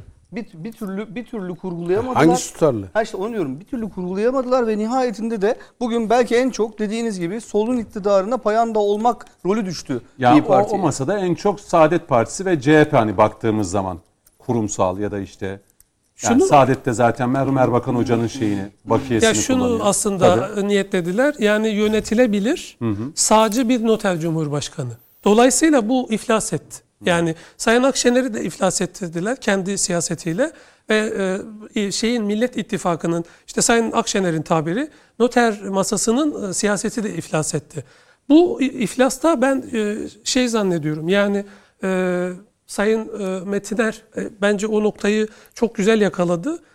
Bence bu masanın yani Sayın Akşener'in masaya dönme meselesinde bir kere bir siyasal aktörün rolünün olduğunu düşünmüyoruz. Yani bizim bildiğimiz anlamda bir siyasal aktörün rolünün olduğunu düşünmüyoruz. bir, bir rasyonelitesi yok, Yok, değil mi? bunun tamamen siyaset dışı aktörler tarafından biraz daha bir adım ileri giderim. Derin e, İşte noter karar masası vericiler üyeleri. olay o. Yani derin e, ya da e, üst akıl. Yani nasıl isimlendirsek isimlendirsek. Küresel çete. Evet.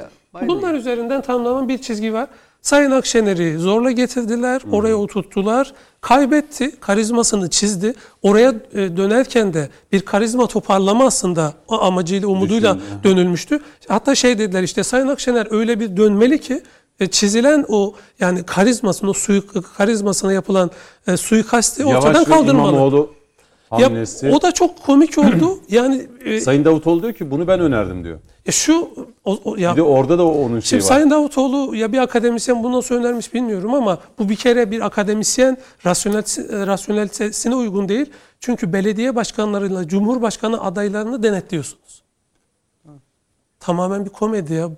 Ya da bekçi gibi oraya. Evet yani belediye Hukuki- başkanlarıyla Hukuki olarak aralarında bir vesayet il- hem ilişkisi o var var yani. hem de üstadım e, yani belediye başkanlarıyla nasıl bir cumhurbaşkanı adayını denetleme çizgisi kurabilirsiniz ki? Bunu hangi akıl ortaya koyabilir? Ya bu bir siyasal proje midir?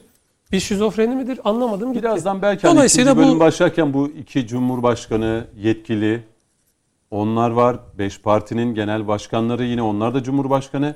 Mesela Meral Hanım milletvekili e, re- milletvekili olmayacağım dedi. Meral Evet, Hanım. bir de o var. Listeye girmeyeceğim dedi. Cumhurbaşkanı, Cumhurbaşkanı yardımcısı yardımcısı olacağını söyledi.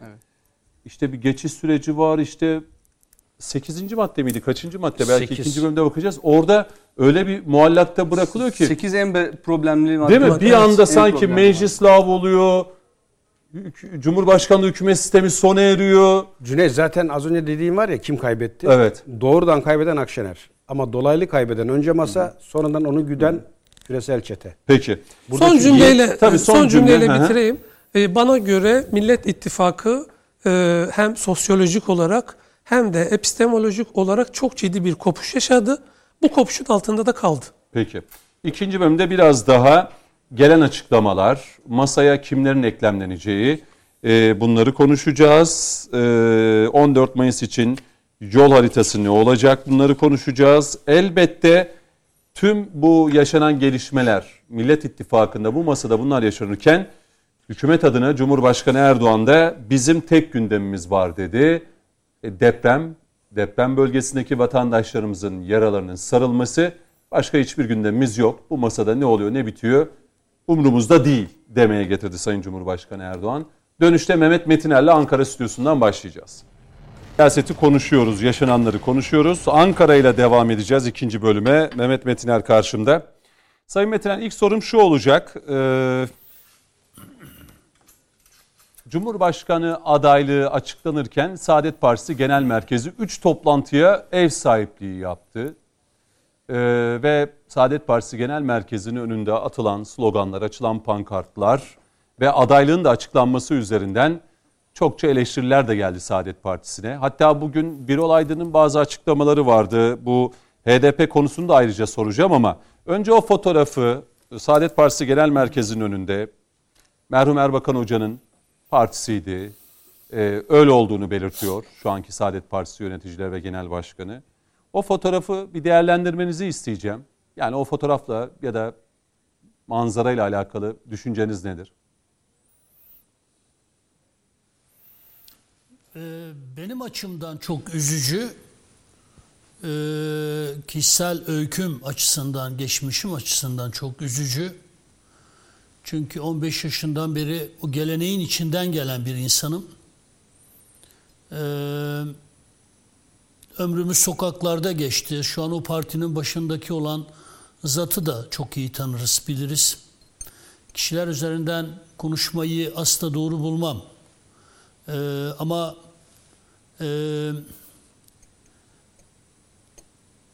yani tek parti döneminden başlayarak yakın tarihe kadar muhafazakar dindar kesimin başına gelen, getirilen her şeyin müsebbibi olan, zihniyet anlamında her şeyin müsebbibi olan bir partinin e, stepnesi haline dönüşmüş olmak o kadar çok üzüyor ki bizi. Cüneyt kardeşim, bizim gençliğimiz yok ya. Benim kuşağımın gençliği yok ya. Birileri Sivas'ta belediye başkanı olsun diye, diğeri başka yerde milletvekili olsun diye, parti iktidara gelsin diye. Biz gençliğimizi, biz gençliğimizi verdik ya, ömrümüzü verdik ya. Bunun için mi mücadele ettik ya? Ahir ömrümüzde 3-5 milletvekili alıp meclise yerleşmek için mi mücadele ettik ya? Bu mudur yani bizim kutsalımız bu mudur yani? Milli Nizam Partisi'ni kapatan zihniyette CHP zihniyetidir. Çünkü anayasa zaten altı ok anlayışı zihniyeti temelinde şekillenmiş.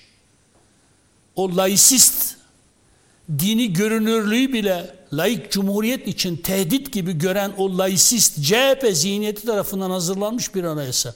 Bütün bu anayasalar anayasaların şeyiyle kurulmuş vesayet odakları yani CHP zihniyetiyle kurulmuş vesayet odakları tarafından Milli Nizam Partisi kapatıldı, Milli Selamet Partisi kapatıldı. 28 Şubat'ta iktidarımız onlar tarafından alaşağı edildi ya. Abdullah Gül'ün eşinin başörtüsünden dolayı Çankaya çıkmayacağı, çıkamayacağı onlar tarafından dile getirildi ya. 28 Şubat'ını evet asker üniformalı zevat yaptı ama arkasındaki zihniyet onların zihniyetiydi ya. Bugün alkışladıkları zihniyet onların zihniyeti ya. Neye dönüştüklerini görmek o kadar üzücü ki. O kadar üzücü ki yani Erbakan bu değil. Milli Görüş Hareketi bu değil veya da bizim bildiğimiz Milli Görüş Hareketi bu değil. Yani o kadar üzgünüm ki birey olarak o kadar üzgünüm ki yani bu, bu neyin mücadelesidir? Bu neyin hırsıdır?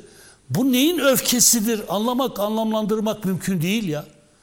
Erdoğan'a kızabilirsiniz. Yeterince size itibar göstermediğini söyleyerek, makam mevki vermediğini söyleyerek, şu diyerek, bu diyerek kızabilirsiniz. Kıskançlıklarınızdan dolayı da kızabilirsiniz. Ama kendi adınıza mücadele ettiğinizde çok anlamlı ve değerlisiniz. Ama başkalarının arkasına hizalanarak yıllar yılı mağdur edildiğimiz o zihniyetin arkasında hizalanarak Erdoğan'ı devirmeye kalkışmanız o kadar üzücü ki. Bakın Saadet Partisi kendi başına Erdoğan'ı devirmeye kalkışma, kalkışsa bunun bir anlamı vardır. Siyasi yol ayrılığı belirmiştir. Kendisi için çalışıyor dersiniz. Hatta bir şöyle düşünürüz. Erdoğan seçilemeyecekse Temel Karamullaoğlu seçilsin. Bizim tercihimiz Temel Karamullaoğlu varken bir başkası için olmaz. Cüneyt kardeşim. Ama Saadet Partili kardeşlerimiz öyle bir yere sürüklendiler ki Erdoğan devrilsin gitsin. Bu ülkede bizi mağdur eden zihniyetin e, sahipleri gelsin bu ülkeyi yönetsin. Bu biz değiliz ya. Bu başka bir şey bu. Saadet Partili kardeşlerime hasreten rica ediyorum. Benim yaptığım konuşmanın siyasetle bir alakası yok. Kimseye AK Partili olmaya çağırmıyorum. Bu yani AK, AK Parti'de görevi olan bir insan değilim. Aktif siyaset yapan bir insan değilim. Ama benim için dava dediğim şey önemli ya. Erdoğan'a kızmanın, Erdoğan'a öfkelenmenin siyaseten karşılığı böyle mi olmalıydı ya? Peki böyle O oldu. başkasının arkasında hizalanıp böyle oldu işte üzücü oldu. Sırf sırf Temel Bey olsa yanında dizilenlere bakınız ya. Ya yanında dizilenlere bakınız yani hangi birisine ne diyeceğiz ya? Peki Saadet hangi birine Partisi'ndeki ne durum bu. diyeceğiz ya? Saadet Partisi'ndeki durum bu. Şimdi bir de bu masayla alakalı önümüzdeki günlerde en çok konuşulacak başlık HDP. Şimdi son birkaç gündür e, HDP'yi bu masaya eklendirebilmek için e, hem yayınlar yapıldığını hem de hem Meral Akşener'e hem e, masadaki diğer partilere de bu soruldu. Mesela Saadet Partisi sözcüsü Birol Aydın şunu söyledi. HDP ile görüşülebilir dedi. HDP ne istiyor ki? Adalet, özgürlük istiyor dedi. Ee, şimdi yine baktık Selahattin Demirtaş'ın yazdığı bir mektup var. Bu mektup adeta e, yani o koltuklarda bizim sayemizde oturuyorsunuz diye mecliste biliyorsunuz HDP'liler İyi Parti sıralarına bu cümleleri sarf etmişti. Selahattin Demirtaş'ın yazdığı mektupta da adeta bir ultimatom var. Yani üstü kapalı bir tehdit gibi. Ee, bu masanın geleceğine dair HDP'nin e, durumunu nasıl görüyorsunuz? Ee, İyi Parti ve Meral Akşener bunu kabul edecek mi? Ve HDP ile herhalde milletvekilliği pazarlığı değil ama e, neyin pazarlığı karşısında bu masada yer alacak? Yani ben kayıt dışı siyasete karşıyım. HDP'nin o masada mutlaka kurumsal kimliğiyle yer alması gerektiğine inanıyorum. Mutlaka yer alsın yani bu şey maskeli e, balo dönemi sona ersin. Ya. İki yüzlü siyaset sona ersin ya. Hı hı. Altılı masaya HDP artık oturmalı. Artık oturmalı ya bunu şey sürdürmenin bir manası yok. Yani gereksiz tartışmalar yapmanın bir manası değil. Hem HDP'yi meşru bir parti olarak göreceksiniz. Hem HDP'nin desteğini Erdoğan'ı devirmek adına çok gerekli, çok elzem göreceksiniz. Hı hı. E, mecliste de HDP ile her türlü ittifak içinde olacaksınız. Hem de HDP'yi kendi masanızda görmek istemeyeceksiniz. Yani niye peki görmek istemiyorsunuz? E, HDP PKK'nın partisi diye. Peki gerçekten ki öyle HDP PKK'nın partisi ise siz nasıl olur da HDP'nin adalet ve özgürlük istediğini söyleyebiliyorsunuz? Yani HDP adalet ve özgürlük mü istiyor gerçekten? Kimin için istiyor adalet ve özgürlük? Ben bir Kürdüm. Benim gibi milyonlarca Kürt var ya. HDP'nin ideolojisi benim ideolojime, benim dinime, imanıma, itikadıma ters ya. Kandil'deki o terör baronlarının ideolojisi, Pekkan ideolojisi, Marksist-Leninist bir ideoloji ya. Ha Türkiye Cumhuriyeti'nin beyaz seçkinlerinin Türk toplumunu, Türkleri laik, seküler bir düzeyde değiştirmeye, başkalaştırmaya kalkışması. Yani Türk gövdesi üzerine başka bir baş koymaya çalışmaları ne kadar yanlışsa Kürt gövdesi üzerine, o muhafazakar dindar Kürt gövdesi üzerine Kürt'e ait olmayan, inancına, itikadına ait olmayan bir başı yerleştirmeye çalışan PKK'da, partisi HDP'de odur ya. Benim Saadet Partili kardeşim bir olaydın nasıl bunu bu şekilde methedebilir ya? Nasıl methedebilir ya? Biz kıblemizi mi şaşırdık? Biz itikadımızı mı değiştirdik yani? Siyasi bir takım amaçlara ulaşmak için ya. HDP on binlerce Kürdün kanında eli olan bir örgüttür ya. Bir terör örgütüdür ya. Yaşadığı her yerde herkesten önce Kürtlere zulmeden, kendisi gibi düşünmeyen Kürtlere zulmeden bir örgüttür ya. Siz nasıl olur da nasıl olur da Kürtlerle HDP'yi özdeşleştirirsiniz? HDP'yi Kürtlerin politik temsilcisi gibi görür ve gösterirsiniz. Ve bu HDP'yi Amerika'nın silahlarıyla, Amerika'nın bayrakları altında Türkiye ile savaşan, kendisi gibi düşünmeyen Kürtleri de imha eden bu örgütün partisini adalet ve özgürlük isteyen bir parti olarak selamlarsınız ya. Nedir bu Allah aşkına ya? Nedir bu? Bakın çok açık, çok açık net söylüyorum. Bu ülkenin bir Kürdü olarak söylüyorum. Bu akşamdan itibaren Demokrasi ve Birlik Derneği olarak karar verdik, sahaya iniyoruz. Deprem felaketinden dolayı faaliyetlerimizi durdurmuştuk. 2023 seçimleri ve Kürtlerin tercihi başlıklı etkinliklerle sahaya iniyoruz. Meydanı asla boş bırakmayacağız. İki tehlikeli fay hattını kırmak bizim boynumuzun borcudur. Bir, Kürtleri HDP'nin PKK'nın kucağına ısrarla veya bilerek bilmeyerek itmeye çalışan bir fay hattı var. Çok tehlikeli bir fay hattı. Herkes diline dikkat etmek zorunda. Erdoğan'a kaybettirmek için Kürtleri Erdoğan'ın karşısına dikmek, dikmek isteyenlerin değirmenine su taşıyacak söylemlerden özellikle dostlarımızdan rica ediyoruz. Herkes kaçınsın lütfen. Bin düşünsün bir konuşsunlar. İki, Kürtleri sadece HDP üzerinden okuyanlar var. Bir başka deyişle Kürt sosyolojisini sadece HDP üzerinden okuyanlar var. HDP'yi Kürtlerin partisi olarak gören, göstermeye çalışanlar var. Yok böyle yağma. HDP ne Kürt partisidir ne de Kürtlerin partisidir. HDP Kürtlerden oy alan ama yalnızca Kürtlerin partisi olmayan, ideolojik hassasiyetleri çok daha önde olan hı hı. ve kendisi gibi düşünmeyen Kürtleri de imha edilmesi gereken düşman gibi gören Stalinist bir örgüttür ee, bir terör örgütüdür. HDP bu, bu örgütün bir siyasal uzantısıdır, parçasıdır, kendisidir. Peki şimdiden İyi Parti Buradan Genel şunu Başkanı'na söylemeye çalışmıyoruz. yazılan mektuplar mesela Fazıl Say bile bir mektup yazmış hani sifonu çek gitsin diyen. Fazıl Say bile İyi Parti'ye Meral Akşener'e mektup yazıyor HDP üzerinden. Bakınız Fazıl Bay boş. Biz bu ülkenin Kürtlerinin eski Türkiye'nin stepnesi kılınmasına asla izin vermeyeceğiz. Asla izin vermeyeceğiz. Eski Türkiye'nin mağduru olan Kürtler, eski Türkiye'nin zihniyetinin sahiplerinin yedeğine düşürülmek isteniyor. Önce birileri HDP'nin kucağına itiyor ısrarla Kürtleri. HDP üzerinden de Kürtler o eski Türkiye zihniyetinin stepnesi kılınmaya çalışılıyor.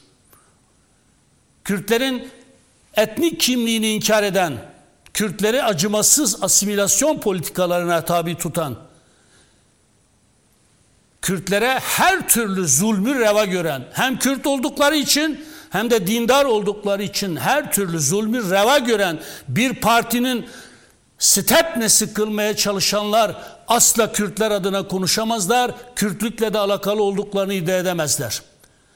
Bunu çok net söylüyorum. Dolayısıyla HDP o masaya dahil edilse bile ki bence dahil edilmelidir. Asla HDP HDP oy almış olduğu Kürtlerden Erdoğan karşıtı siyasetinde aynı desteği alamaz. Kürtler HDP'nin mecliste olmasını belki demokratik siyasete bir olanak sağlamak adına gerekli görüyor olabilirler. Bu yüzden HDP her oy veren gerçekte HDP'li de değildir, PKK'lı da değildir, terörist de değildir.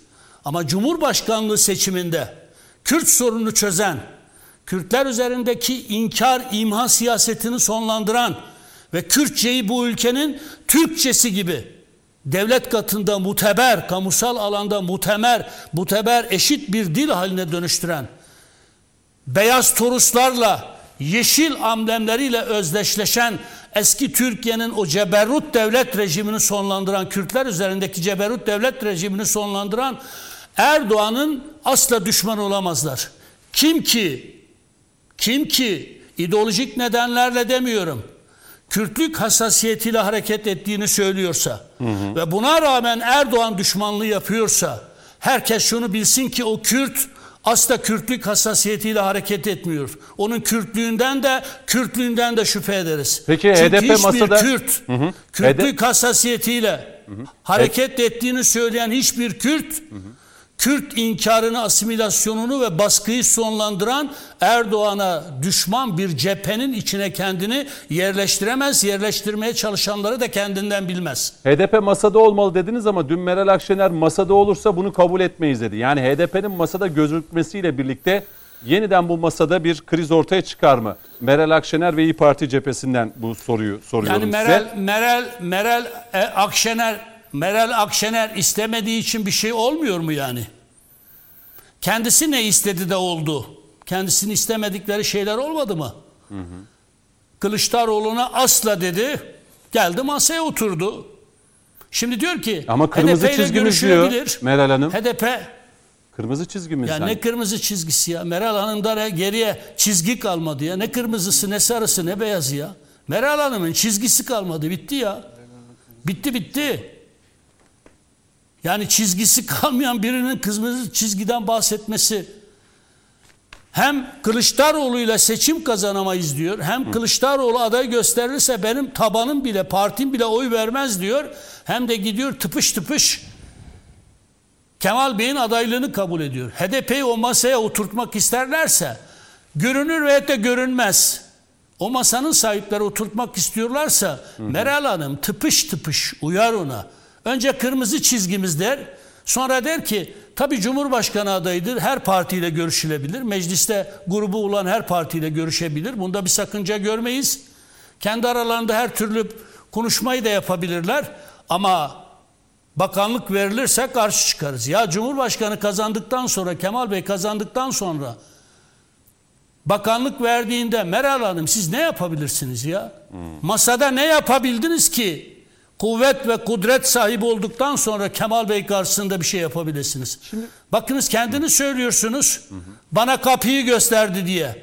Ya benim adaylığımı kabul edersiniz ya da kapı orada diye. Peki Cumhurbaşkanı seçildikten sonra diğer dörtlü de kendi yanındaysa buna görünürde olmayan HDP de yanındaysa bir tek sen itiraz ettiğinde sen neyi değiştirebileceksin?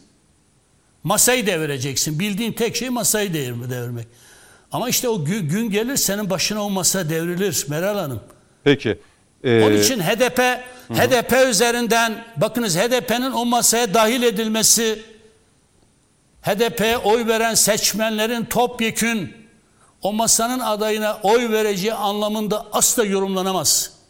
HDP'nin mecliste olmasını şu veya bu nedenle gerekli gören Kürt tercihiyle Erdoğan düşmanlığı masasına, eski Türkiye'nin statükucu bekçiliğine, Kürtleri itmek isteyenlerin tercihlerine karşı Kürtlerin refleksleri farklı olacaktır göreceksiniz. Ama bunun için bir tek ricam var. Bir tek ricam var bakınız. Açık bir biçimde konuşmak istemiyorum ama bir tek ricam var. Öyle bitirelim. Kırgızların milli destanı Manas'ta şöyle bir cümle var. Lafın tamamı akıllıya denmez. Vara yok deme. Vara yok dersen yok olursun. Peki. Diyarbakır ne kadar Türkse Bursa'da o kadar Kürttür kardeşim.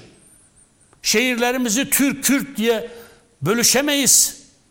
Bir takım huliganların bir takım tribünlerde asmış oldukları o şiddetle de sarmalanmış kripto parmağının olduğu provokasyonların şu ve bu şekilde, şu ve bu şekilde hiçbir amanın arkasına sığınmadan, velev ki orta yerde birilerinin tahriki bile olsa, hiçbir aman arkasına sığınmadan bu kripto tuzağın bozulması, bu provokasyonların bozulması boynumuzun borcudur. Bakın Cüneyt Bey, Kürtler bu seçimde Erdoğan'ın karşısına dikilmek isteniyor. Erdoğan karşıtı bir cephenin içine yerleştirilmek isteniyor. HDP üzerinden bu masaya stepne kılınmak isteniyor. Bunun yol ve yöntemini lütfen bölgeyi bilen, Kürt hassasiyetini bilen insanlarla oturup konuşsunlar. Öyle Ankara'da grup şeyinde konuşmalarla olmaz bunlar. Rica ediyorum, yalvarıyorum. Bir kardeşleri olarak yalvarıyorum. Adem hocamın da bu konuda yoksa söyleyecekleri mutlaka olacak. geçer. Hı hı, peki. Ee, Coşkun Başbuğ size döneyim.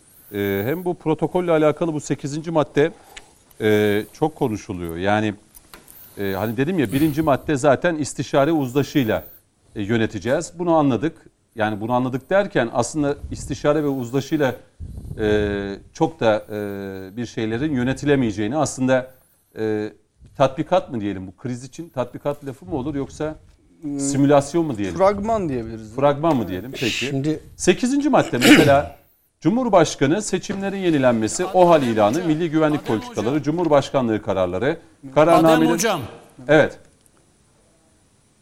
bir, bir, bir, bir cümleyi söylememe izin verir misin Tabii. sevgili Adem hocam? Buyurun. Ee, Bülent Sönmez kardeşim, Profesör Doktor Bülent Sönmez kardeşim çok güzel bir benzetmede bulunmuş. Bunu bilmenizi isterim. Türkiye'nin bilmesi lazım. Şöyle demiş. HDP'ye oy veren Kürtler itikatte AK Partili, amelde HDP'li. Bakınız o itikatte AK Partili gibi düşünen kardeşlerimizin amelde HDP'nin yanında niye durduğunun muhasebesini yapmak bize düşer.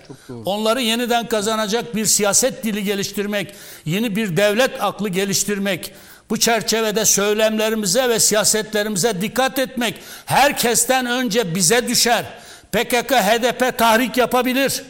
Her türlü tahrik yapabilir ama onların tahrikleri bizim bir cenahın içinden birlen yapmış oldukları hiçbir yanlışın gerekçesi olamaz. Gerekçesi olamaz ama ne olursunuz bu tuzaklara düşmeyelim. Peki.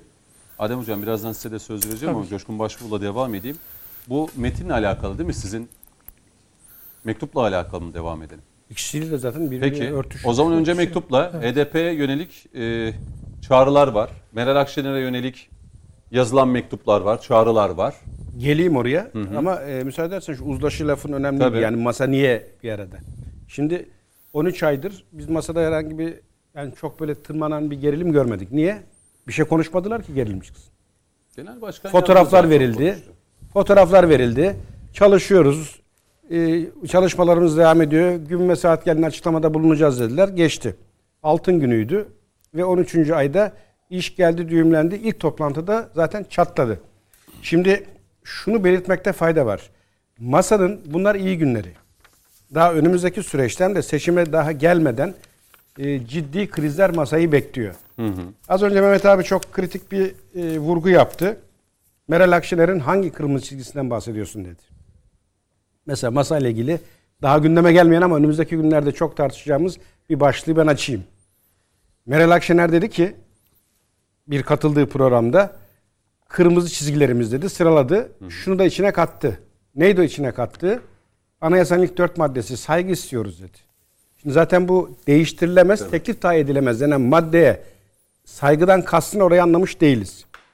Şimdi aynı dört maddeyle ilgili masadaki arkadaşlarından bir Ali Babacan da bunu biz yeri ve zamanı geldiğinde konuşacağız, değiştireceğiz dedi. Kırmızı çizgim dedin, esası belirledin. Ali Babacan bunu söylediği an hani hiddetiyle ünlü ya Meral Akşener masaya vurup anında kalkması lazımdı. Bizim inandığımız değerlere ters düşen böyle bir söylem asla kabul edilemez. Artık masayla benim işim bitmiştir demesi lazımdı. Dedi mi? İşitmedik. Şimdi mesela masayı bekleyen krizlerden biri. Şimdi protokol HDP. E, geliyorum. Protokol 11 maddeydi. Sonra işte 12'ye tamamlandı. Evet. Akşener'i e, gelişini formüle etmek için yani niye katıldığını. İşte sözde 12.yi Ya ekletti gerekçe sunacaksın. ve bundan dolayı da ben masaya geldim dedi. Hep uzlaşı ön ke- e, planda tutuluyor ve tam dört maddede ben uzlaşı kelimesinin geçtiğini tespit ettim. Dikkatli okudum ben e, protokol metnini. Birinci madde uzlaşı. Ne diyor? Uzlaşıyla yöneteceğiz diyor. Neyi? Evet. Ülkeyi. Yine beşinci madde. Mesela Uzlaşı içinde. bakanların Bakanların atanma ve görev alınma, görevden alınmaları mensup oldukları siyasi partinin genel başkanıyla uzlaşı içinde Cumhurbaşkanı tarafından yapılacaktır. Altıncı maddede var. Altıncı maddede var. Ne diyor? Geçiş sürecince Cumhurbaşkanı yürütme yetkisini ve görevini katılımcılık anlayışı, istişare ve uzlaşı esaslarına göre kullanacaktır. Sekizinci maddede var. Ve 8'de var. Şimdi senin sorduğun soru 8. madde. Yani az önce 8, 9, 10, 11 en önemli olanlar. He, yani Bütün baktığınızda. icraya Evet. ilişkin olan Evet. şeyler. şimdi Abdurrahman hocamın da ifade ettiği en kritik 8 dediği madde 8'de gerçekten 11. 8'de 11. gerçekten hani nasıl olacağını sorguladığı maddeler. Ne diyor 8? Cumhurbaşkanı diyor. Seçimlerin yenilenmesi, o hal ilanı, milli güvenlik politikaları, Cumhurbaşkanlığı kararları, kararnameleri ve genellikle düzenleyici işlemler ile üst düzey atamalarda Millet İttifakı'na dahil partilerin genel başkanları ile uzlaşı içinde karar alacaktır. Şimdi milli güvenlik politikaları altını çizelim. Bir de alanımız. Şimdi e, Türkiye az önce dış siyasetteki pozisyonunu şöyle çok genel başlıkla çizdik. Bakın Afrika'da çok kritik bir milli güvenlik politikamız var. Libya üzerinden olmak üzere Afrika'nın kaderini değiştirecek bir politika. Şimdi bu Libya konusu gündeme geldiğinde ilginçtir. Ee, o kadar hayati bir hamle yaptık ki siyasi irade ve devlet olarak. Yani gerçekten son dakikada maçın kaderini değiştirecek golü attık. Neyle? Libya'yla. Neyle? Mutabakatla. Ve o gün bugündür bu atılan golü çıkarmanın derdinde Batı. Şimdi biz bu golü atmak için hazırlık yaptığımızda ben ana muhalefetin lideri Kılıçdaroğlu'nun hani o Libya'da emeği olan Atatürk'ün partisini temsil ettiğini iddia eden kişinin kürsülerden her ne olursa olsun tezkereyi asla geçirmeyeceğiz diye gözünden kan fışkırırcasına itiraz ettiğini çok iyi hatırlıyorum. Şimdi bu ne zaman oldu? 2-3 sene önce. Ne değişti o günden bugüne? Yani Kılıçdaroğlu'nun veya Cumhuriyet Halk Partisi'nin şu siyasetinde herhangi bir değişiklik var mı? Yok. E şimdi İyi Parti evet oyu kullandı. Bana göre o bir e, tabanı konsolide etmek adına yapılan bir e, ikircikli tutumdu. Tabanın biraz gazını almaya dönük. Tabanın gazını almaya yönük, e, dönük bir hareketti. Hocamın ifade ettiği gibi. Şimdi böyle bir durumda diyor ya milli güvenlik politikaları uzlaşıyla karar verilecektir diye. Genel başkan. Cumhuriyet Halk Partisi tavrı belli. Libya konusu geldiğinde uzatma meclisten tezkere ile ilgili bir karar alınacağı zaman red verecek. Bakalım o zaman İyi Parti buna nasıl tepki verecek? Şimdi yalnız benim kafamı karıştıran şu. Şimdi Cumhurbaşkanı yardımcıları partilerin genel başkanları olacak değil mi? Onu anlıyoruz. Ama burada partilerin genel başkanlarıyla yani Cumhurbaşkanı yardımcıları da diyebilir. O denmemiş. Partilerin genel başkanlarıyla uzlaşı içinde karar alınacaktır. Yani Cumhurbaşkanı yardımcılarının bu haricinde öyle- bile onların yerine gelecek olan partilerin genel başkanları da ol- olacak değil mi? Evet. Aa, he, şu da olabilir. Şu söyleniyor.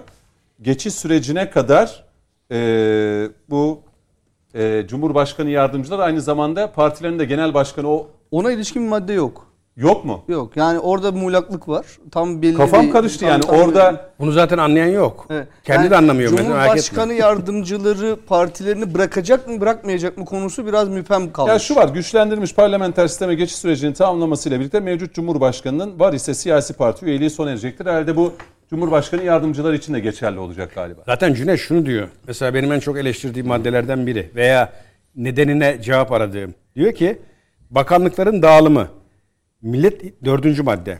Millet İttifakı'nı oluşturan siyasi partilerin milletvekili genel seçiminde çıkardığı milletvekili sayısına göre belirlenecektir. İttifak partilerin her biri bak çok önemli bu. Kabinede en az bir bakan ile temsil edilecektir. Şimdi Mehmet abi HDP'nin pozisyonunu çizdi. Ben HDP'ye oy veren Kürt vatandaşları, Kürt kardeşlerimi ayrı bir yere koyuyorum. Onlar bizim kardeşimiz. Ee, bu söylemin içerisinde asla bana göre yeri yok. Ama HDP deyince akla hani Mehmet abinin çizdiği terör örgütünün bir kentsel bacağı gibi çalışan bir takım isimleri kastederek ben bu cümleyi kuruyorum. Şimdi ne dedi Akşener? Bizim dedi Bizim olduğumuz masaya HDP'nin taleplerini getiremez He. CHP. dün programda çok ilginç. Yani Ama şimdi bir açıklamada HDP Grup Başkan Vekili Saruhan Oluş'tan gelmiş. Diyor ki Akşener'in söyledikleri çok ciddiye aldığımız sözler değil. Herkes kendi işine İşine baksın. baksın Biz diyor. pazarlık yapmayız. Heh, şimdi mektuba geleceğim zaten onun ne demek istediğini anlayacağız. Şimdi e, Akşener dün Fatih Altaylı bunu sordu. HDP'li aynı masaya oturacak mısınız? Aynen dediği şu. Bizi ilgilendir yani CHP görüşecek ne diyorsunuz dediğinde bizi ilgilendiren bir şey yok. Masaya getiremezler dedi. Şimdi- CHP bizim olduğumuz masaya HDP'nin taleplerini getiremez dedi Meral Akşener. Heh, şimdi bu lafın takipçisi olacağız bir. İkincisi e, hani kapanır kapanmaz o ayrı mesele. Ama bana göre buralara kadar meseleyi taşıyan bir süreç ve e, doğru olan da artık Anayasa Mahkemesi'nin bir an önce kararını vermesi.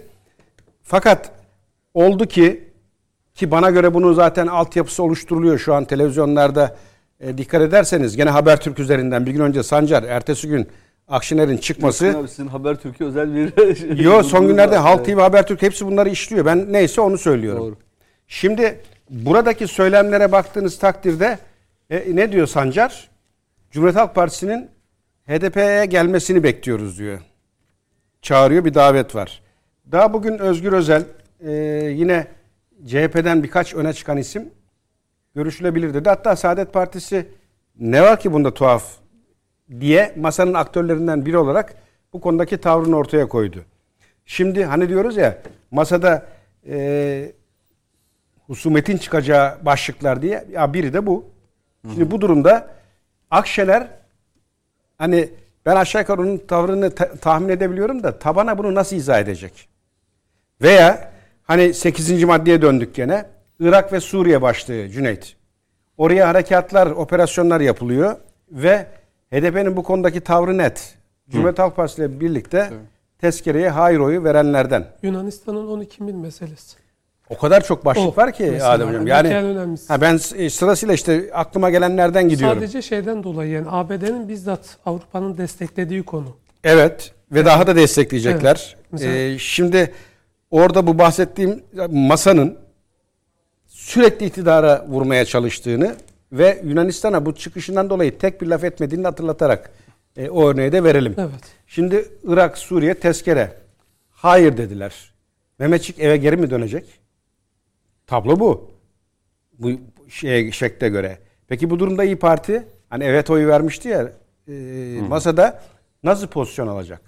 Şimdi uzlaşı burada bu durumda hepsi havada kalıyor ve 12 madde bir anda 8'e düşüyor.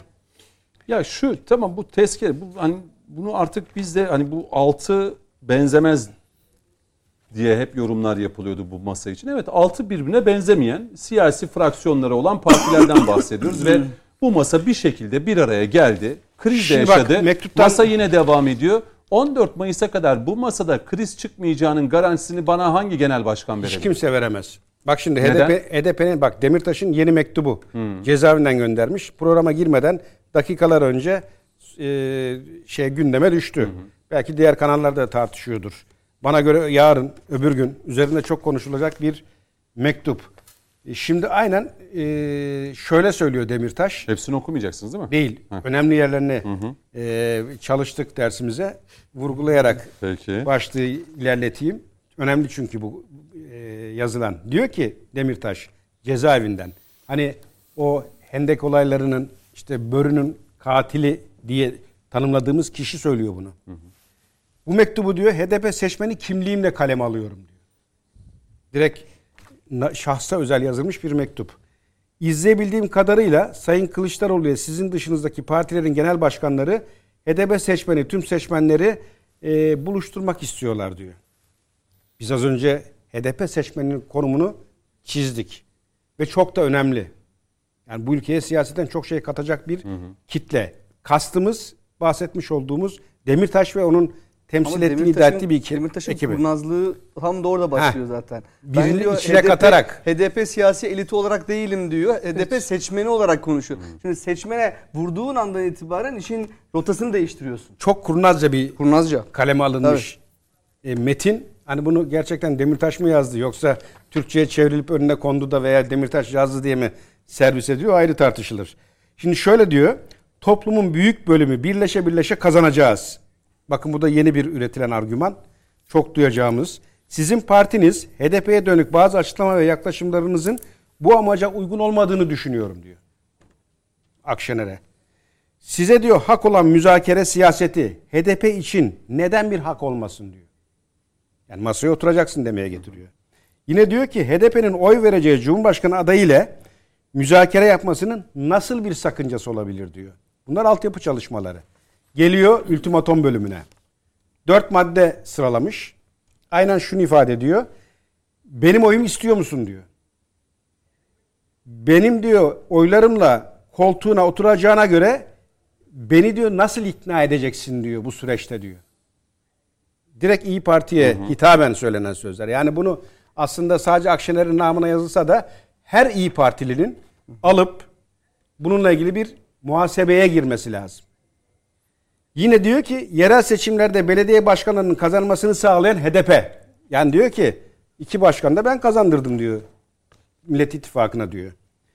Oyları için e, istemem demenizi istemem oyları için diyor e, istemem demenizi hatırlatırım diyor. Yani bu tavrınızda diyor bizden destek alamazsınız demeye getiriyor. Ez cümle tamam yani mektup tamam. Bir mektup yazılmış. HDP'nin e, bu masada olması gerektiği ve şimdi, buna Meral Akşener ve İyi Parti'de dahil artık kimsenin itiraz etmemesi gerektiği söyleniyor. Şimdi diyor ki e, önemli bir cümlesi Hı. daha var. He, bakanlık koltuklarına diyor HDP oylarıyla diyor oturacaksın. E, eğer diyor oturmaya adaysan beni diyor ikna etmen gerekmiyor mu diyor. Şimdi bak da masadaki çatlaklar daha burada başlıyor. Yine eğer iktidar olursanız HDP'nin talepleri sizin masanıza gelmeyecekse bize hangi masayı öneriyorsunuz diyor. Hmm. Bak bunlar önemli göndermeler. Yine barış içinde konuşarak çözülmesi dışında bir yöntemi benimsemiyoruz. Sizin önerdiğiniz başka bir yöntem var mı diyor. Hani biz sözde diyalogla masa başında bu işleri çözmek istiyoruz hı hı. ama sen yanaşmıyorsun. O zaman başka bir önerim var mı diyor bana. Bunlar çok tehlikeli söylemler, cümleler. Ve Abdurrahman Hocam ifade ettiği gibi HDP kimliğini öne sürerek yani geneli de arkasına almayı seçmen tabii önceleyen bir söylem. Dolayısıyla Coşkun bu bir... komutanım benim adıma bir soru sorar mısınız? Tabii ki Mehmet abi. Soruyu alayım. Adem hocama döneceğim. Bu ülkenin bu ülkenin bir Kürdü olarak benim adıma Selahattin Demirtaşlara şunu sorar mısınız? Bu masanın üzerinde mutabakata vardığı metinlerin hiçbirinde Kürt kelimesi bile yok. Kürtlerin Kürtlere ne vereceklerine dair bir tek ibare bile yok. Sorar mısınız? Türkiye Kürtlerine Türkiye Kürtlerinin kazanımları için hiçbir taahhütte bulunmayan, hatta Kürt kelimesini bile metinlerinde geçirmeyen bir masaya destek vererek hangi Kürtlük hassasiyetinizi ortaya koymuş oluyorsunuz? Veya diğer hani, partilere hani masadakiler bir bir mutabakat metni hazırlasa o mutabakat metninde de Türkiye'de Kürt meselesi vardır. Kürt halkının da şu eksiklikleri vardır. Biz de bütün bu eksiklikleri e, vere, gidereceğimize dair taahhütte bulunuyoruz demiş olsalardı hı hı. Kürtler adına hareket ettiğini söyleyen HDP'nin Kürtler üzerinden bu masaya destek vermesini ve Kürtleri de bu masaya destek vermeye çağırmalarını anlayabilirdik, anlamlayabilirdik. Bu metinlerin hiçbirinde Kürt adı bile yokken Kürtlerin hangi kazanımlarını elde edeceklerine dair bir tek ibare bile yokken Kürtlük hassasiyetiyle hareket ettiğini söyleyen ve Kürtleri de bu masaya destek olmaya çağıranlar acaba hangi niyetle bu çağrı yapıyorlar? Peki. Bir Kürt olarak bunu sorun benim adıma. Peki. Şimdi tam 37-38 dakikadır daimi konuklarımıza söz vermişim bu turda. Eyvah özür. Heh, yani zamanın nasıl geçtiğinin farkında değil Sayın Metiner'le Sayın Başbu. Daim konuklarımız ama arada bir hocalarımıza da bir söz verelim buradalar. Çok özür dilerim. Ee, Adem Hocam. Adem Hocama döneyim. Yoksa Abdurrahman Hocam size şu soruyu yönelteyim ondan sonra Adem Hocama sözü vereceğim. Şimdi e, yani bu iki belediye başkanı üzerinden şimdi nasıl bir propaganda yürütülecek? Yani e, İyi Parti ayrı bir miting ve propaganda süreci mi yönetecek? Yoksa sadece Kılıçdaroğlu'nun e, liderliğinde bir propaganda e, metodu üzerinde çalışılıp ona göre mi sahaya inilecek? Mesela Yavaş ve İmamoğlu bu mitinglerde hep sağında ve solunda mı gözükecek? Her partinin ayrıca kendi bir programı var yani. Parlamentoda ne kadar yüksek temsiliyet kazanırlarsa partiler için de bir o kadar büyük bir başarı olacak bu. Nasıl Şimdi görüyorsunuz? şöyle yani Sayın İmamoğlu ve Yavaş'ın şahsiyle ilgili bir şey söylemiyorum. Yanlış anlaşılmasın. Sadece kendilerine Kılıçdaroğlu tarafından süreçte biçilecek rolü kastetmek ve tarif etmek için söylüyorum. Burada Yani biz seçim döneminde seçim kampanyasında görmeyeceğiz o zaman burada belediye kenar, başkanlarını. kenar, kenar süsü olacaklar. Görecek miyiz mitinglerde mesela? Ee, yani şöyle e, Kılıçdaroğlu e, Kılıçdaroğlu'nun 13 yıllık CHP Genel Başkanlık performansını düşünelim. Ülkedeki siyasetçi ana muhalefet partisi genel başkanı Kılıçdaroğlu'nun performansını kastetmiyorum. Kılıçdaroğlu'nun CHP'nin içerisini dizayn edişteki performansından ve o performansı oluşturan dinamikleri tarif edeyim.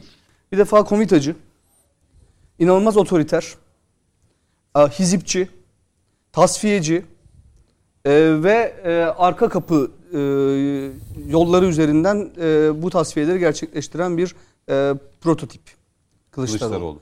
CHP'yi böyle dizayn etti. Ya Kılıçdaroğlu için hani siyasi Hizipçiliği- zeka konusunda şüpheler olanlar vardı ama Yani, Yani- hiz- hizipçiliği ve komitacılığı e, Sayın Kılıçdaroğlu'nun geldiğimiz nokta itibariyle CHP'yi böylesi kendi bir iç evrime siyasi dönüştürdü. başarı diyebilir miyiz bu? Mahallede aklı çalışıyor ama Muhal- mu- mu- ben ben hani yani ahlaken de siyaseten de e, problemli olduğunu düşünsem de kendi içerisinde başarılı olduğunu e, söyleyebilirim. CHP ile geldiğimiz nokta itibariyle konuşacak olursak. Koltuğu korudu. Yani- kendine karşı çıkanları CHP'den tasfiye En etti. yani en başta en başta Önder Sav'dan başladı biçmeye.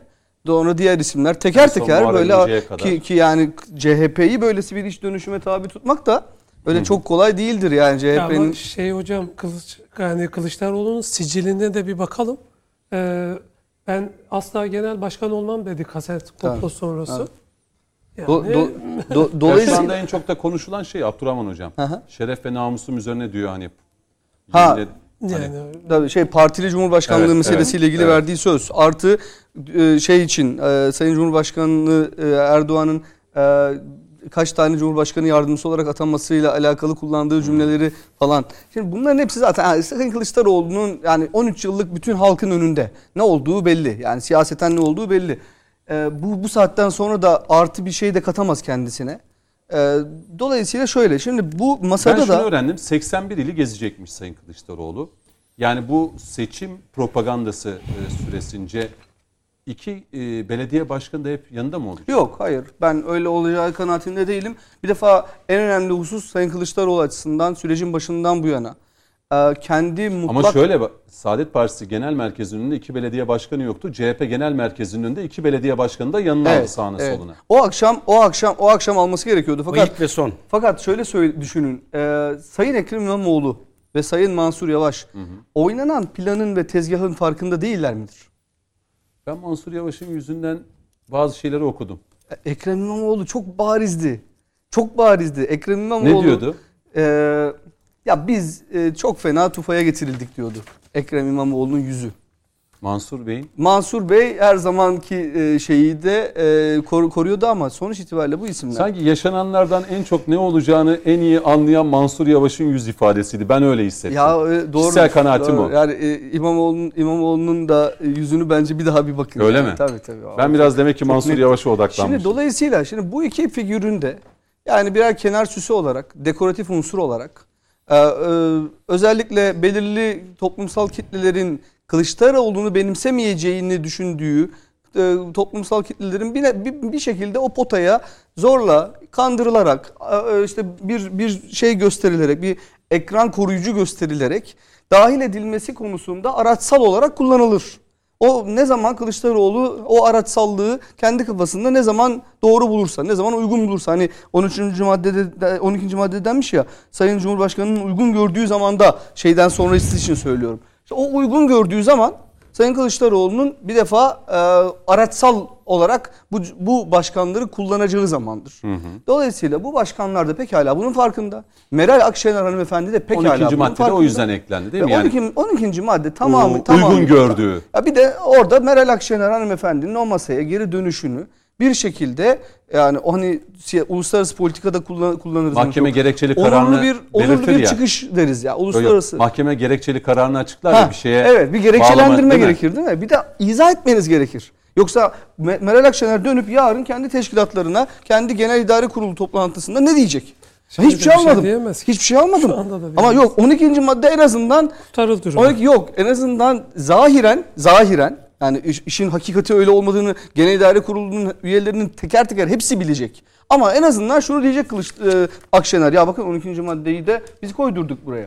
Dolayısıyla şimdi bu bir bu bir e, en başından bu yana yani e, masanın temel kurgusundan itibaren e, gel, geldiğimiz aşama aşama geldiğimiz nokta e, muhalif seçmenin oyalanması Ama olayı. muhalif muhalefet şunu söylüyor. Yani iki belediye başkanı da Kılıçdaroğlu'nun etrafına konumlandırdığınızda bu iş %60'a 40 bitti gibi.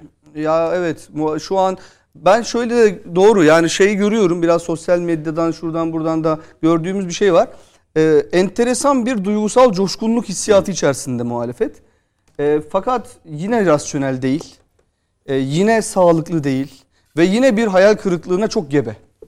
Yani bunu bunu şimdiden söyleyelim çünkü herkes bir belli bir zaman Taban işin geçtikten farkında sonra. hocam. Sadece Hocam belli bir taban. kesim. Aynen. Ha, ya belli bir bir de bir de şöyle bir durum var. Şimdi belli bir zaman geçtikten sonra bu ilgili aktörlerin kendileri de dahil. Tamam zaten meseleyi görüyor ama bu aktörlerin kendileri de dahil. Yahu Sayın Kılıçdaroğlu'na daha düne kadar açıktan bugün bu coşkunluk şey histerilerini uygulayanlar, yapanlar, serdedenler daha düne kadar açıktan Kılıçdaroğlu aday olma diye neredeyse Kılıçdaroğlu'na hakarete varacak kadar e, anti kampanyalar yürüttüler. Bu isimlerde e şimdi Kılıçdaroğlu'nun aday olmaması üzerinden kurgulanan bu şeyde bu 72 saatlik 3 Mart'la 6 Mart arasında Akşener'in ayrılması büyük yıkım. Ondan sonra geri dönüşü büyük zafer. Ya siyaset böyle okunmaz. Tabanlar, tabanların reaksiyonları, siyasetin Sosyal medya. Sosyal medya. Şimdi a- açıklamış ya bir hanımefendi ismini vermeyeyim. e, bir hanımefendi diyor ki ama Z kuşağı böyle düşünmüyor diyor. Z kuşağı dediği evindeki kızını kastediyor. Kendi kızı yani. Ya şimdi yani bunun neresinde bir e, bilimsel bir yan var, neresinde bir rasyonelite var? Ya baştan aşağı, baştan aşağı kurgusal, du- duygusal reaksiyonlarla örülü bir muhalefetin elitlerinin zihin dünyası var. Şimdi Dünyası var. Abdurrahman Hocam Buyurun. şöyle yapacağım. İlk yani burada da araya gitmeden önce bu turda da bir söz verebilme adına. Tabii tabii tabii. Sayın tabii. Metiner'le Sayın Başbuğ'dan ben sözü zor alıyorum ama iki akademisyen Adem- hocam bu konuda. Adem hocam, Adem hocam buyurun. Ben, tamam benden benden şimdilik Evet. tamam bu kadar. Ee, yani bir söz daha Tabii tabii tabii. ki, tabii. dönüşte tekrar vereceğim söz. Belki işte ise bu bölümü bitirebilme e, adına. Ee, Buradan devam edeyim. ben. tabii tabii yani e, ne En söylersiniz hani kampanya, iki belediye başkanı, e, kazandık oldu bitti ve ona göre yazılan senaryolar var HDP şimdiden. üzerinden. Onu birazdan, Birazdan. HDP'den. ha? HDP ha, bir, bir sonra tamam HDP. Tamam. Ee, yani e, bu kazanma meselesiyle alakalı olarak bir kere e, rasyonel bir sürecin olmadığını hepimiz görüyoruz. Hocam Z kuşağı dedi de aklıma geldi.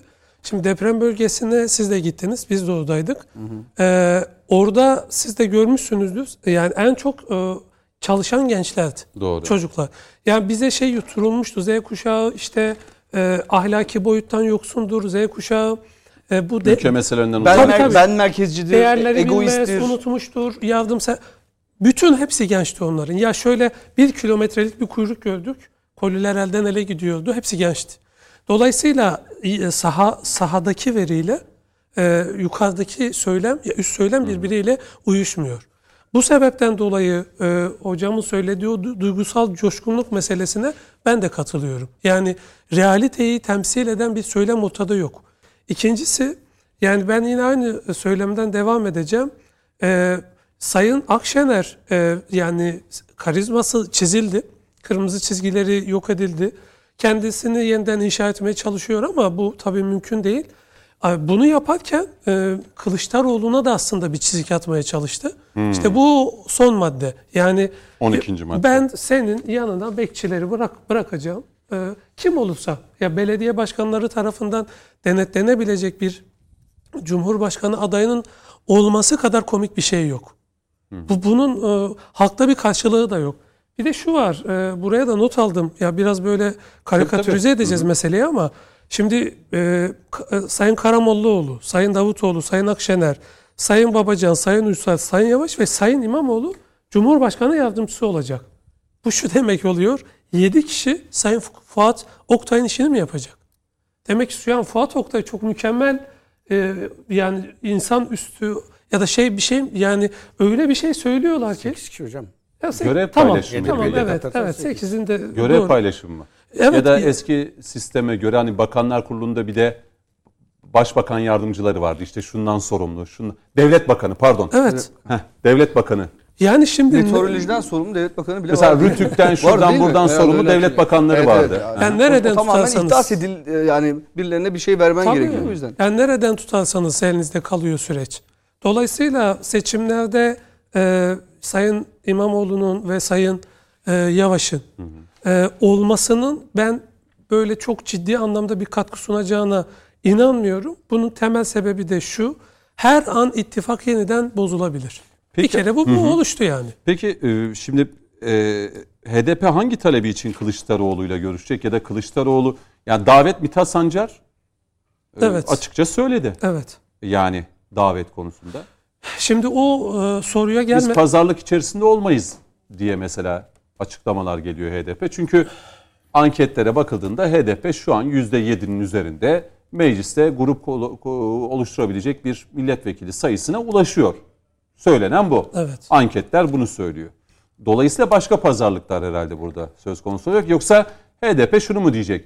Biz de masanın belirlediği Kılıçdaroğlu'nun adaylığını destekliyoruz mu diyecekler.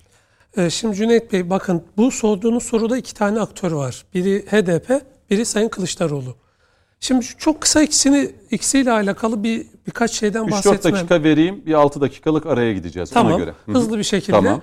Şimdi Sayın Kılıçdaroğlu'nun verdiği sözü tuttuğuna dair, tu- tutup tutmadığına dair elimizde veriler var. Helalleşme sürecini kastediyorum. Şimdi yazdığım yazıdan alıntılar. Yasin Börü ailesinden helallik, helallik istenmedi. Helallik isteyecekti. Lütfü Türkan'ın e, hakaretinden dolayı helallik istemedi. Suç geçmişe atıldı hatta daha önceki liderlere. Tezkereye hayır dediği için Mehmetçiklerden helallik istemedi. 15 Temmuz'dan helallik istemedi. AK Parti'ye oy veren öğretmen değildi'den helallik istemedi. Militan valilerden helallik istemedi. Yarakan sanatçı olmaz cümlesinden helallik istemedi. Şimdi burada tam 25 tane helallik istemediği süreç var. Verdiği söz verdiği sözün tutulmadığı görüldü burada.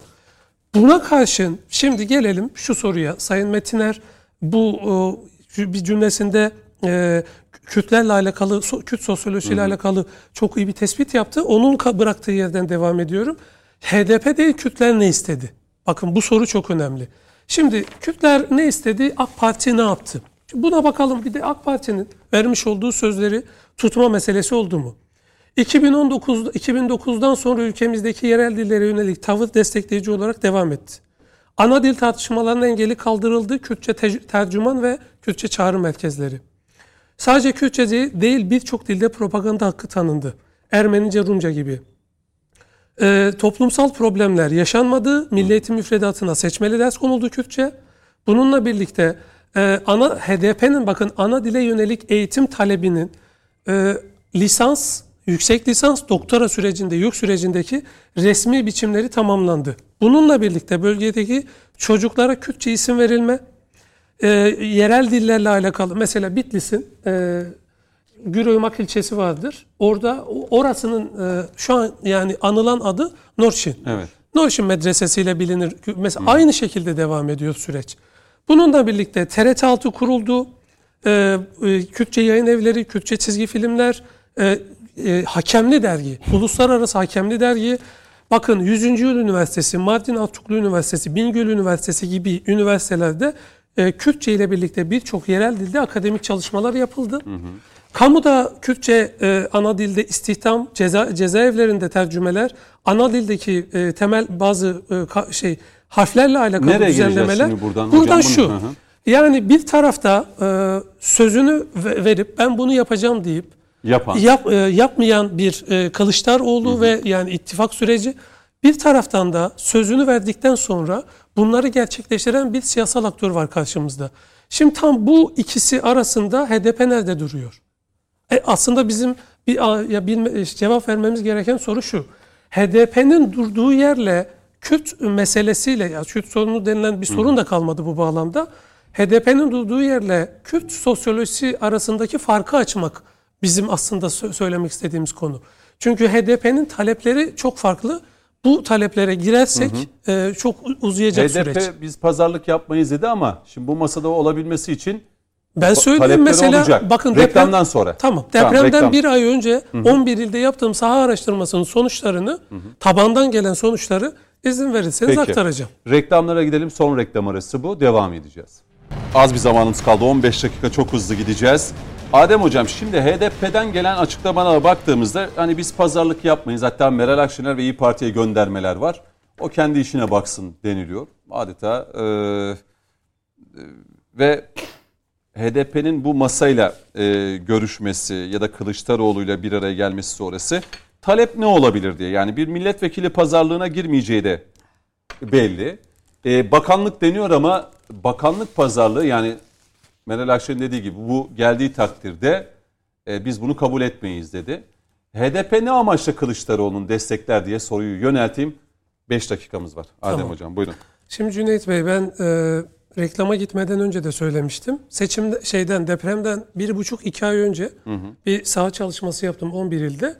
E, bunlar bölge illeriydi. Yani Muş, Bitlis, Bingöl, Van, Diyarbakır, Tunceli, e, Siirt e, işte bu, bu illeri içeren 11 ilde bir çalışma yaptım. Fakat tabanla ya tabanla görüştük biz. E, dolayısıyla siyasal aktörlerden ziyade biz seçmenlerin ne istediğine, neyi talep ettiğine yönelik bazı e, böyle araştırmalar yaptık. E, bizzat ben de bulundum bu süreç içerisinde. Şimdi buradan şu sonuçlar çıktı. E, bir HDP e, maalesef demokratik sürece entegre olamadı ve marjinalleşti. İki, marjinalleştiği için bir siyasal patinaja evrildi. Üç, bunun için kendi tabanına bir şeyler vermek zorunda ki tabanını ikna edebilsin. Tabanını anlattığı meselelerde de şunlar karşımıza çıktı.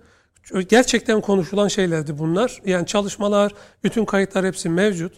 HDP'nin özellikle sahada güçsüz olmasının önüne geçecek neticelerin bir şekilde cevaplanmaya çalışıldığını gördük seçmenler tarafından. Seçmenler ya da işte ona oy verenler ya da diğer ittifak partileriyle alakalı konuşulan süreçlerden bahsediyorum. HDP e, biz bakanlıkla alakalı evet belki böyle bir e, talep yoktur diye düşünüyoruz ama kesinlikle böyle bir e, şey yok. Yani e, taban buna ikna edilmiş durumda. Ve bu, bu burada da ben e, hocamla da konuşurken söyledim. E, yani maksimumda minimuma doğru bir gidiş söz konusu. Üç bakanlık üzerinde çok fazla talep var. Olmazsa iki olmazsa bir bakanlık üzerinde. Söyleyelim Kültür, Aile ve Çevre Şehircilik Bakanlığı. Üç bakanlık çok isteniyor. Kültür, aile, Ve çevre, Çevre Şehircilik. Bakanlığı çok isteniyor. Kültür Bakanlığı'nın istenmesinin sebebi tamamen Diyarbakır Anneleri Kongresi'nden çıkan sonuç alana hakimiyet.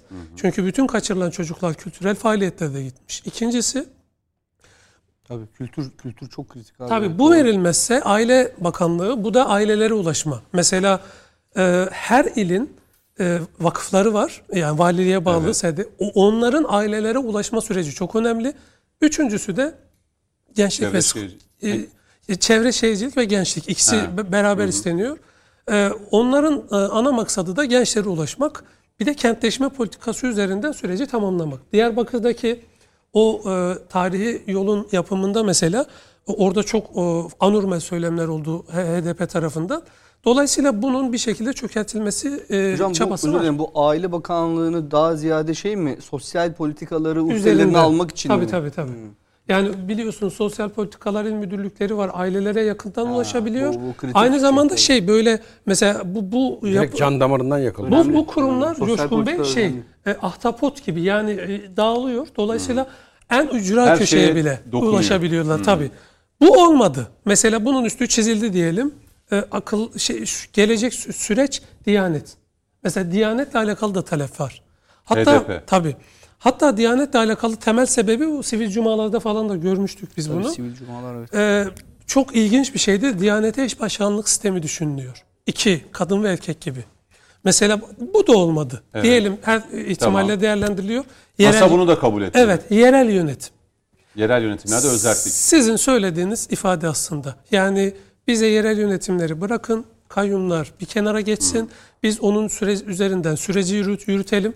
Bu da mı kabul görmedi? Bunun da üstü çiziliyor. Evet. Kurum müdürlükleri. Kurum müdürlüğü. Yani bu bahsettiğimiz Yani AFAD kurumu mesela olabilir. Aile Sosyal, AFAD, SYD, SDY gibi kurumlar. Şimdi bütün bu, bunların hepsi masada konuşuluyor. Yani en yüksekten en aşağı. Ama e, benim sahadan elde ettiğim en önemli veri de şu. Şimdi biliyorsunuz Diyarbakır Anneleri Kongresi yaptık. Çalıştay'ını ve kongresini. Orada çıkan en önemli sonuçlardan birisi şuydu. Aslında annelerin siyaset üstü bir kimlik olduğu ve anneliğin karşısında hiçbir siyasal yapının dayanamayacağıydı. Gerçekten annelik, e, Diyarbakır anneleri, işte Van, Hakkari, e, Şırnak, İzmir, Almanya gibi illere dağılması gibi süreçler şunu gösterdi. Anneler teröre karşı inisiyatif sürecinde toplumsal açıdan bir kabul gördü ve toplumsal hafızaya yerleşti. En büyük pazarlık meselesi bu yüzden bu. Yani Annelerin- HDP Kılıçdaroğlu ile görüşürse başlıklar halinde talepleri bunlar olacak. Özellikle anneler üzerinden gidildiğini ben de biliyorum. Ben dosya dosyada onun mutlak olduğunu biliyorum. Hatta e, bir, bir bir adım daha ileri gideyim de yani belki şeydir e, hani bunun ne olduğu tam anlaşılır. Suçlanma talebi bile konuşuluyor annelere dair. Adem Hocam sana bir katkı. Ee, hani her şey tıkanırsa yerel yönetim ve kayyum işi zaten bitmiş. Ee, o mutabakat metninde de var. Kayyumlara anında son vereceğiz. Tabii, o Bir daha kayyum uygulaması olmayacak diye. İki, e, Kılıçların kürsüleri parçaladığı bir başka konu da bu. İktidara geldiğimiz an yerel yönetim yasasını mutlaka geçireceğiz diye kürsüleri parçaladığı bir söylemi var. O nedenle hani her şeye tıkanırsa zaten ikisi konusunda hiçbir sıkıntı yok. Direkt aşar geçerler. Şöyle bitireceğim. Tam tam tam burada sorulacak soru da şu. E, masaya bu taleplerle gidildi, o istendi. Sayın Meral Hanım ne diyecek? Bunu da sormak lazım yani kendisine. Peki. Hiçbir şey demeyecek. Taşlar oturdu mu Adem Hocam? Şu an itibariyle. Yani e, şey ad- adına mı? Yani- Söyleyeceklerimiz mi? Ee, yo yo genel hani Sayın Kılıçdaroğlu taşlar merak etmeyin taşlar yerine oturacak demişti. Yani Oturdu diyorsun. yani kendi bağlamında Zaten ben kırmızı çizgiler bir bir, önce pembe sonra beyaz gidiyor. Şimdi Evet. bu bahsettiği konu da sözde kırmızı çizgi sorsanız Peki ama Abdurrahman Hocam'la uygulamada- da konuştuğumuzda hani bu sosyal medyada böyle bu iş bitti, kazanıldı işte hatta oranları vererek yani şöyle e, ben o oranlar meselesine açıkçası katılmıyorum. Sebep de şu e, yani o duygu canlılığı mı dersiniz işte patlaması mı yoğunluğu mu dersiniz o süreç bence ciddi ben, bence çok ciddi problemli. Tabanın ne istediğini e, yukarıdakiler bence bilmiyorlar. O güven yani testi kırıldı, su sızdırıyor diyebiliriz. E, dolayısıyla siyasetin yeniden inşa edildiği kanallar. İşte şuradan siyaset yeniden inşa ediliyor, ediliyor buradan yeniden inşa ediliyor diyen TV kanalları var. Onların sahadan ne buna kadar- aracılık ediyoruz diyenler Buna var. aracılık ediyoruz. İşte son dakika bir gelişme oldu. Cumhurbaşkanı adayı bizim programımızdan çıktı gibi böyle çok inşa edici söylemlerin e, kesinlikle kesinlikle sizin evet sizin açılıştaki ifadenize ben atıf yaparak söyleyeyim bunu.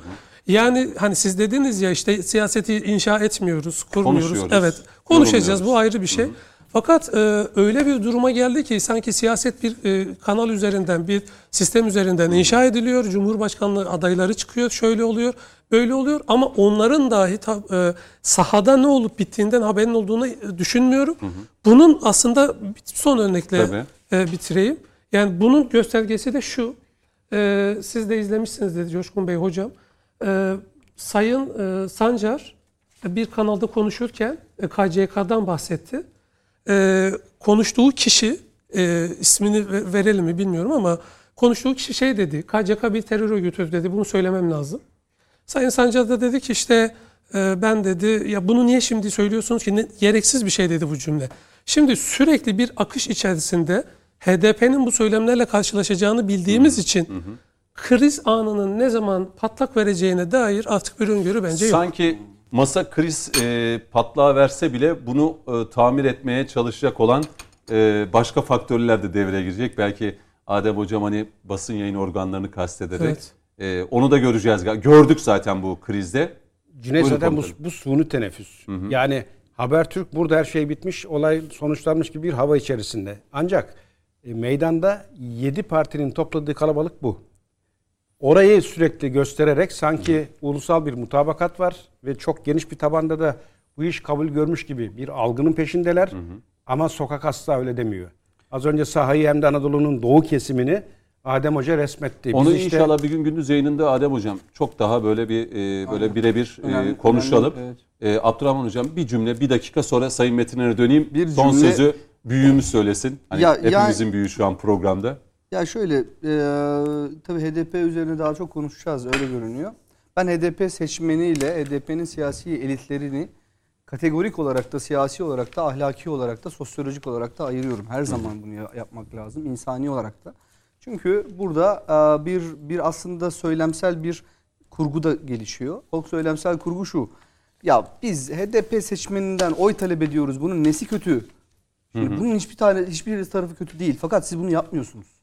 Yaptığınız şey bu değil. Sorun HDP seçmeninin derdiyle dertlenmek, ilgilenmek, kimliksel olarak da e, doğrudan haklar siyaseti olarak da bunlarla ilgilenmek değil. Zaten ne Sayın Kılıçdaroğlu'nun ne Sayın Kılıçdaroğlu'nun o bildiğimiz CHP kitlesinin ve artı Millet İttifakı'nın diğer pa- partilisinin o ana el- elit kitlesinin hiçbir zaman Kürtlerle ilgili bir derdi olmadı. Böyle bir kaygıları da olmadı, endişeleri de olmadı. Bizatihi tam aksine e, bu işin kaynakları, kök sebepleri bu e, sorunların kök sebepleri bu ilgili elitler. O halde sorun ne? Sorun şu. HDP seçmenini HDP'nin siyasi elitleri üzerinden e, bir tırnak içerisinde cepte bir paket olarak e, görüp bunu HDP'nin ve aslında HDP'nin de kurucu iradesi olan PKK'nın siyasi taleplerini gerçekleştirme konusunda bir araç kılmak, bir e, işlevsel bir aracı Peki. görmek ve topluma da bunu bu şekilde izah edemeyecekleri için nihayetinde PKK'nın siyasi talepleri var. Ne, ne o? En baş HDP'nin bugün tek varlık sebebinin yegane elitleri kastediyorum. Yegane varlık sebebi PKK'nın bitirilme sürecini engellemek ve durdurmak. Peki. Bunun bununla ilgili bir e, durum var. E, Sayın Metin'e döneyim. Mesajlara baktım ya programda kadınlarla alakalı hani bugün 8 Mart Dünya Kadınlar Günü. Sayın Metin'e döneyim belki onunla alakalı bir mesaj versin bitireceğim hemen Sayın Metiner programı. Yani Kapanışı kadınlara yönelik bir mesaj mı vereyim? E tabi kapanışı siz öyle yapın. Emekçi Dünya kadınlar için. Günü. Bu tartışmaların üzerinde şimdilik virgül koyalım. 8 Mart Dünya Kadınlar Günü vesilesiyle sizin mesajınızla bitireceğim programı. Buyurun. Tamam o zaman e, oraya bağlayayım ama önce şunu söyleyeyim. Bir, HDP'nin Kürtler için talep ettiği hiçbir şey yok. İki, Millet İttifakı'nın Kürtler için vaat ettiği hiçbir şey yok. Üç, buna rağmen HDP Kürtleri Millet İttifakı'na destek vermeye çağırıyor.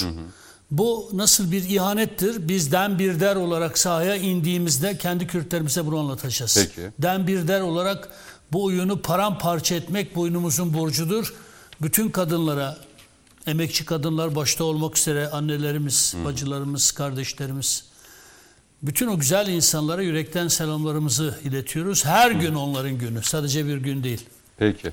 Biz de başta annelerimiz ve tüm kadınlarımızın ellerinden öpüyorum. Eyvallah. Onu da belirtmiş olayım. Coşkun Komutanım çok teşekkür ediyorum. Biz teşekkür ederiz. Abdurrahman Hocam teşekkür ediyorum. Ben teşekkür ederim. Adem Hocam teşekkür ediyorum. Mehmet Metiner de Ankara'daydı. Çok teşekkür ediyorum. Sağ olun. Ee, konuklarıma teşekkür ederken izleyicilerimize de e, bilhassa teşekkür edeceğim. Önümüzdeki hafta tekrar görüşmek üzere. Hoşçakalın.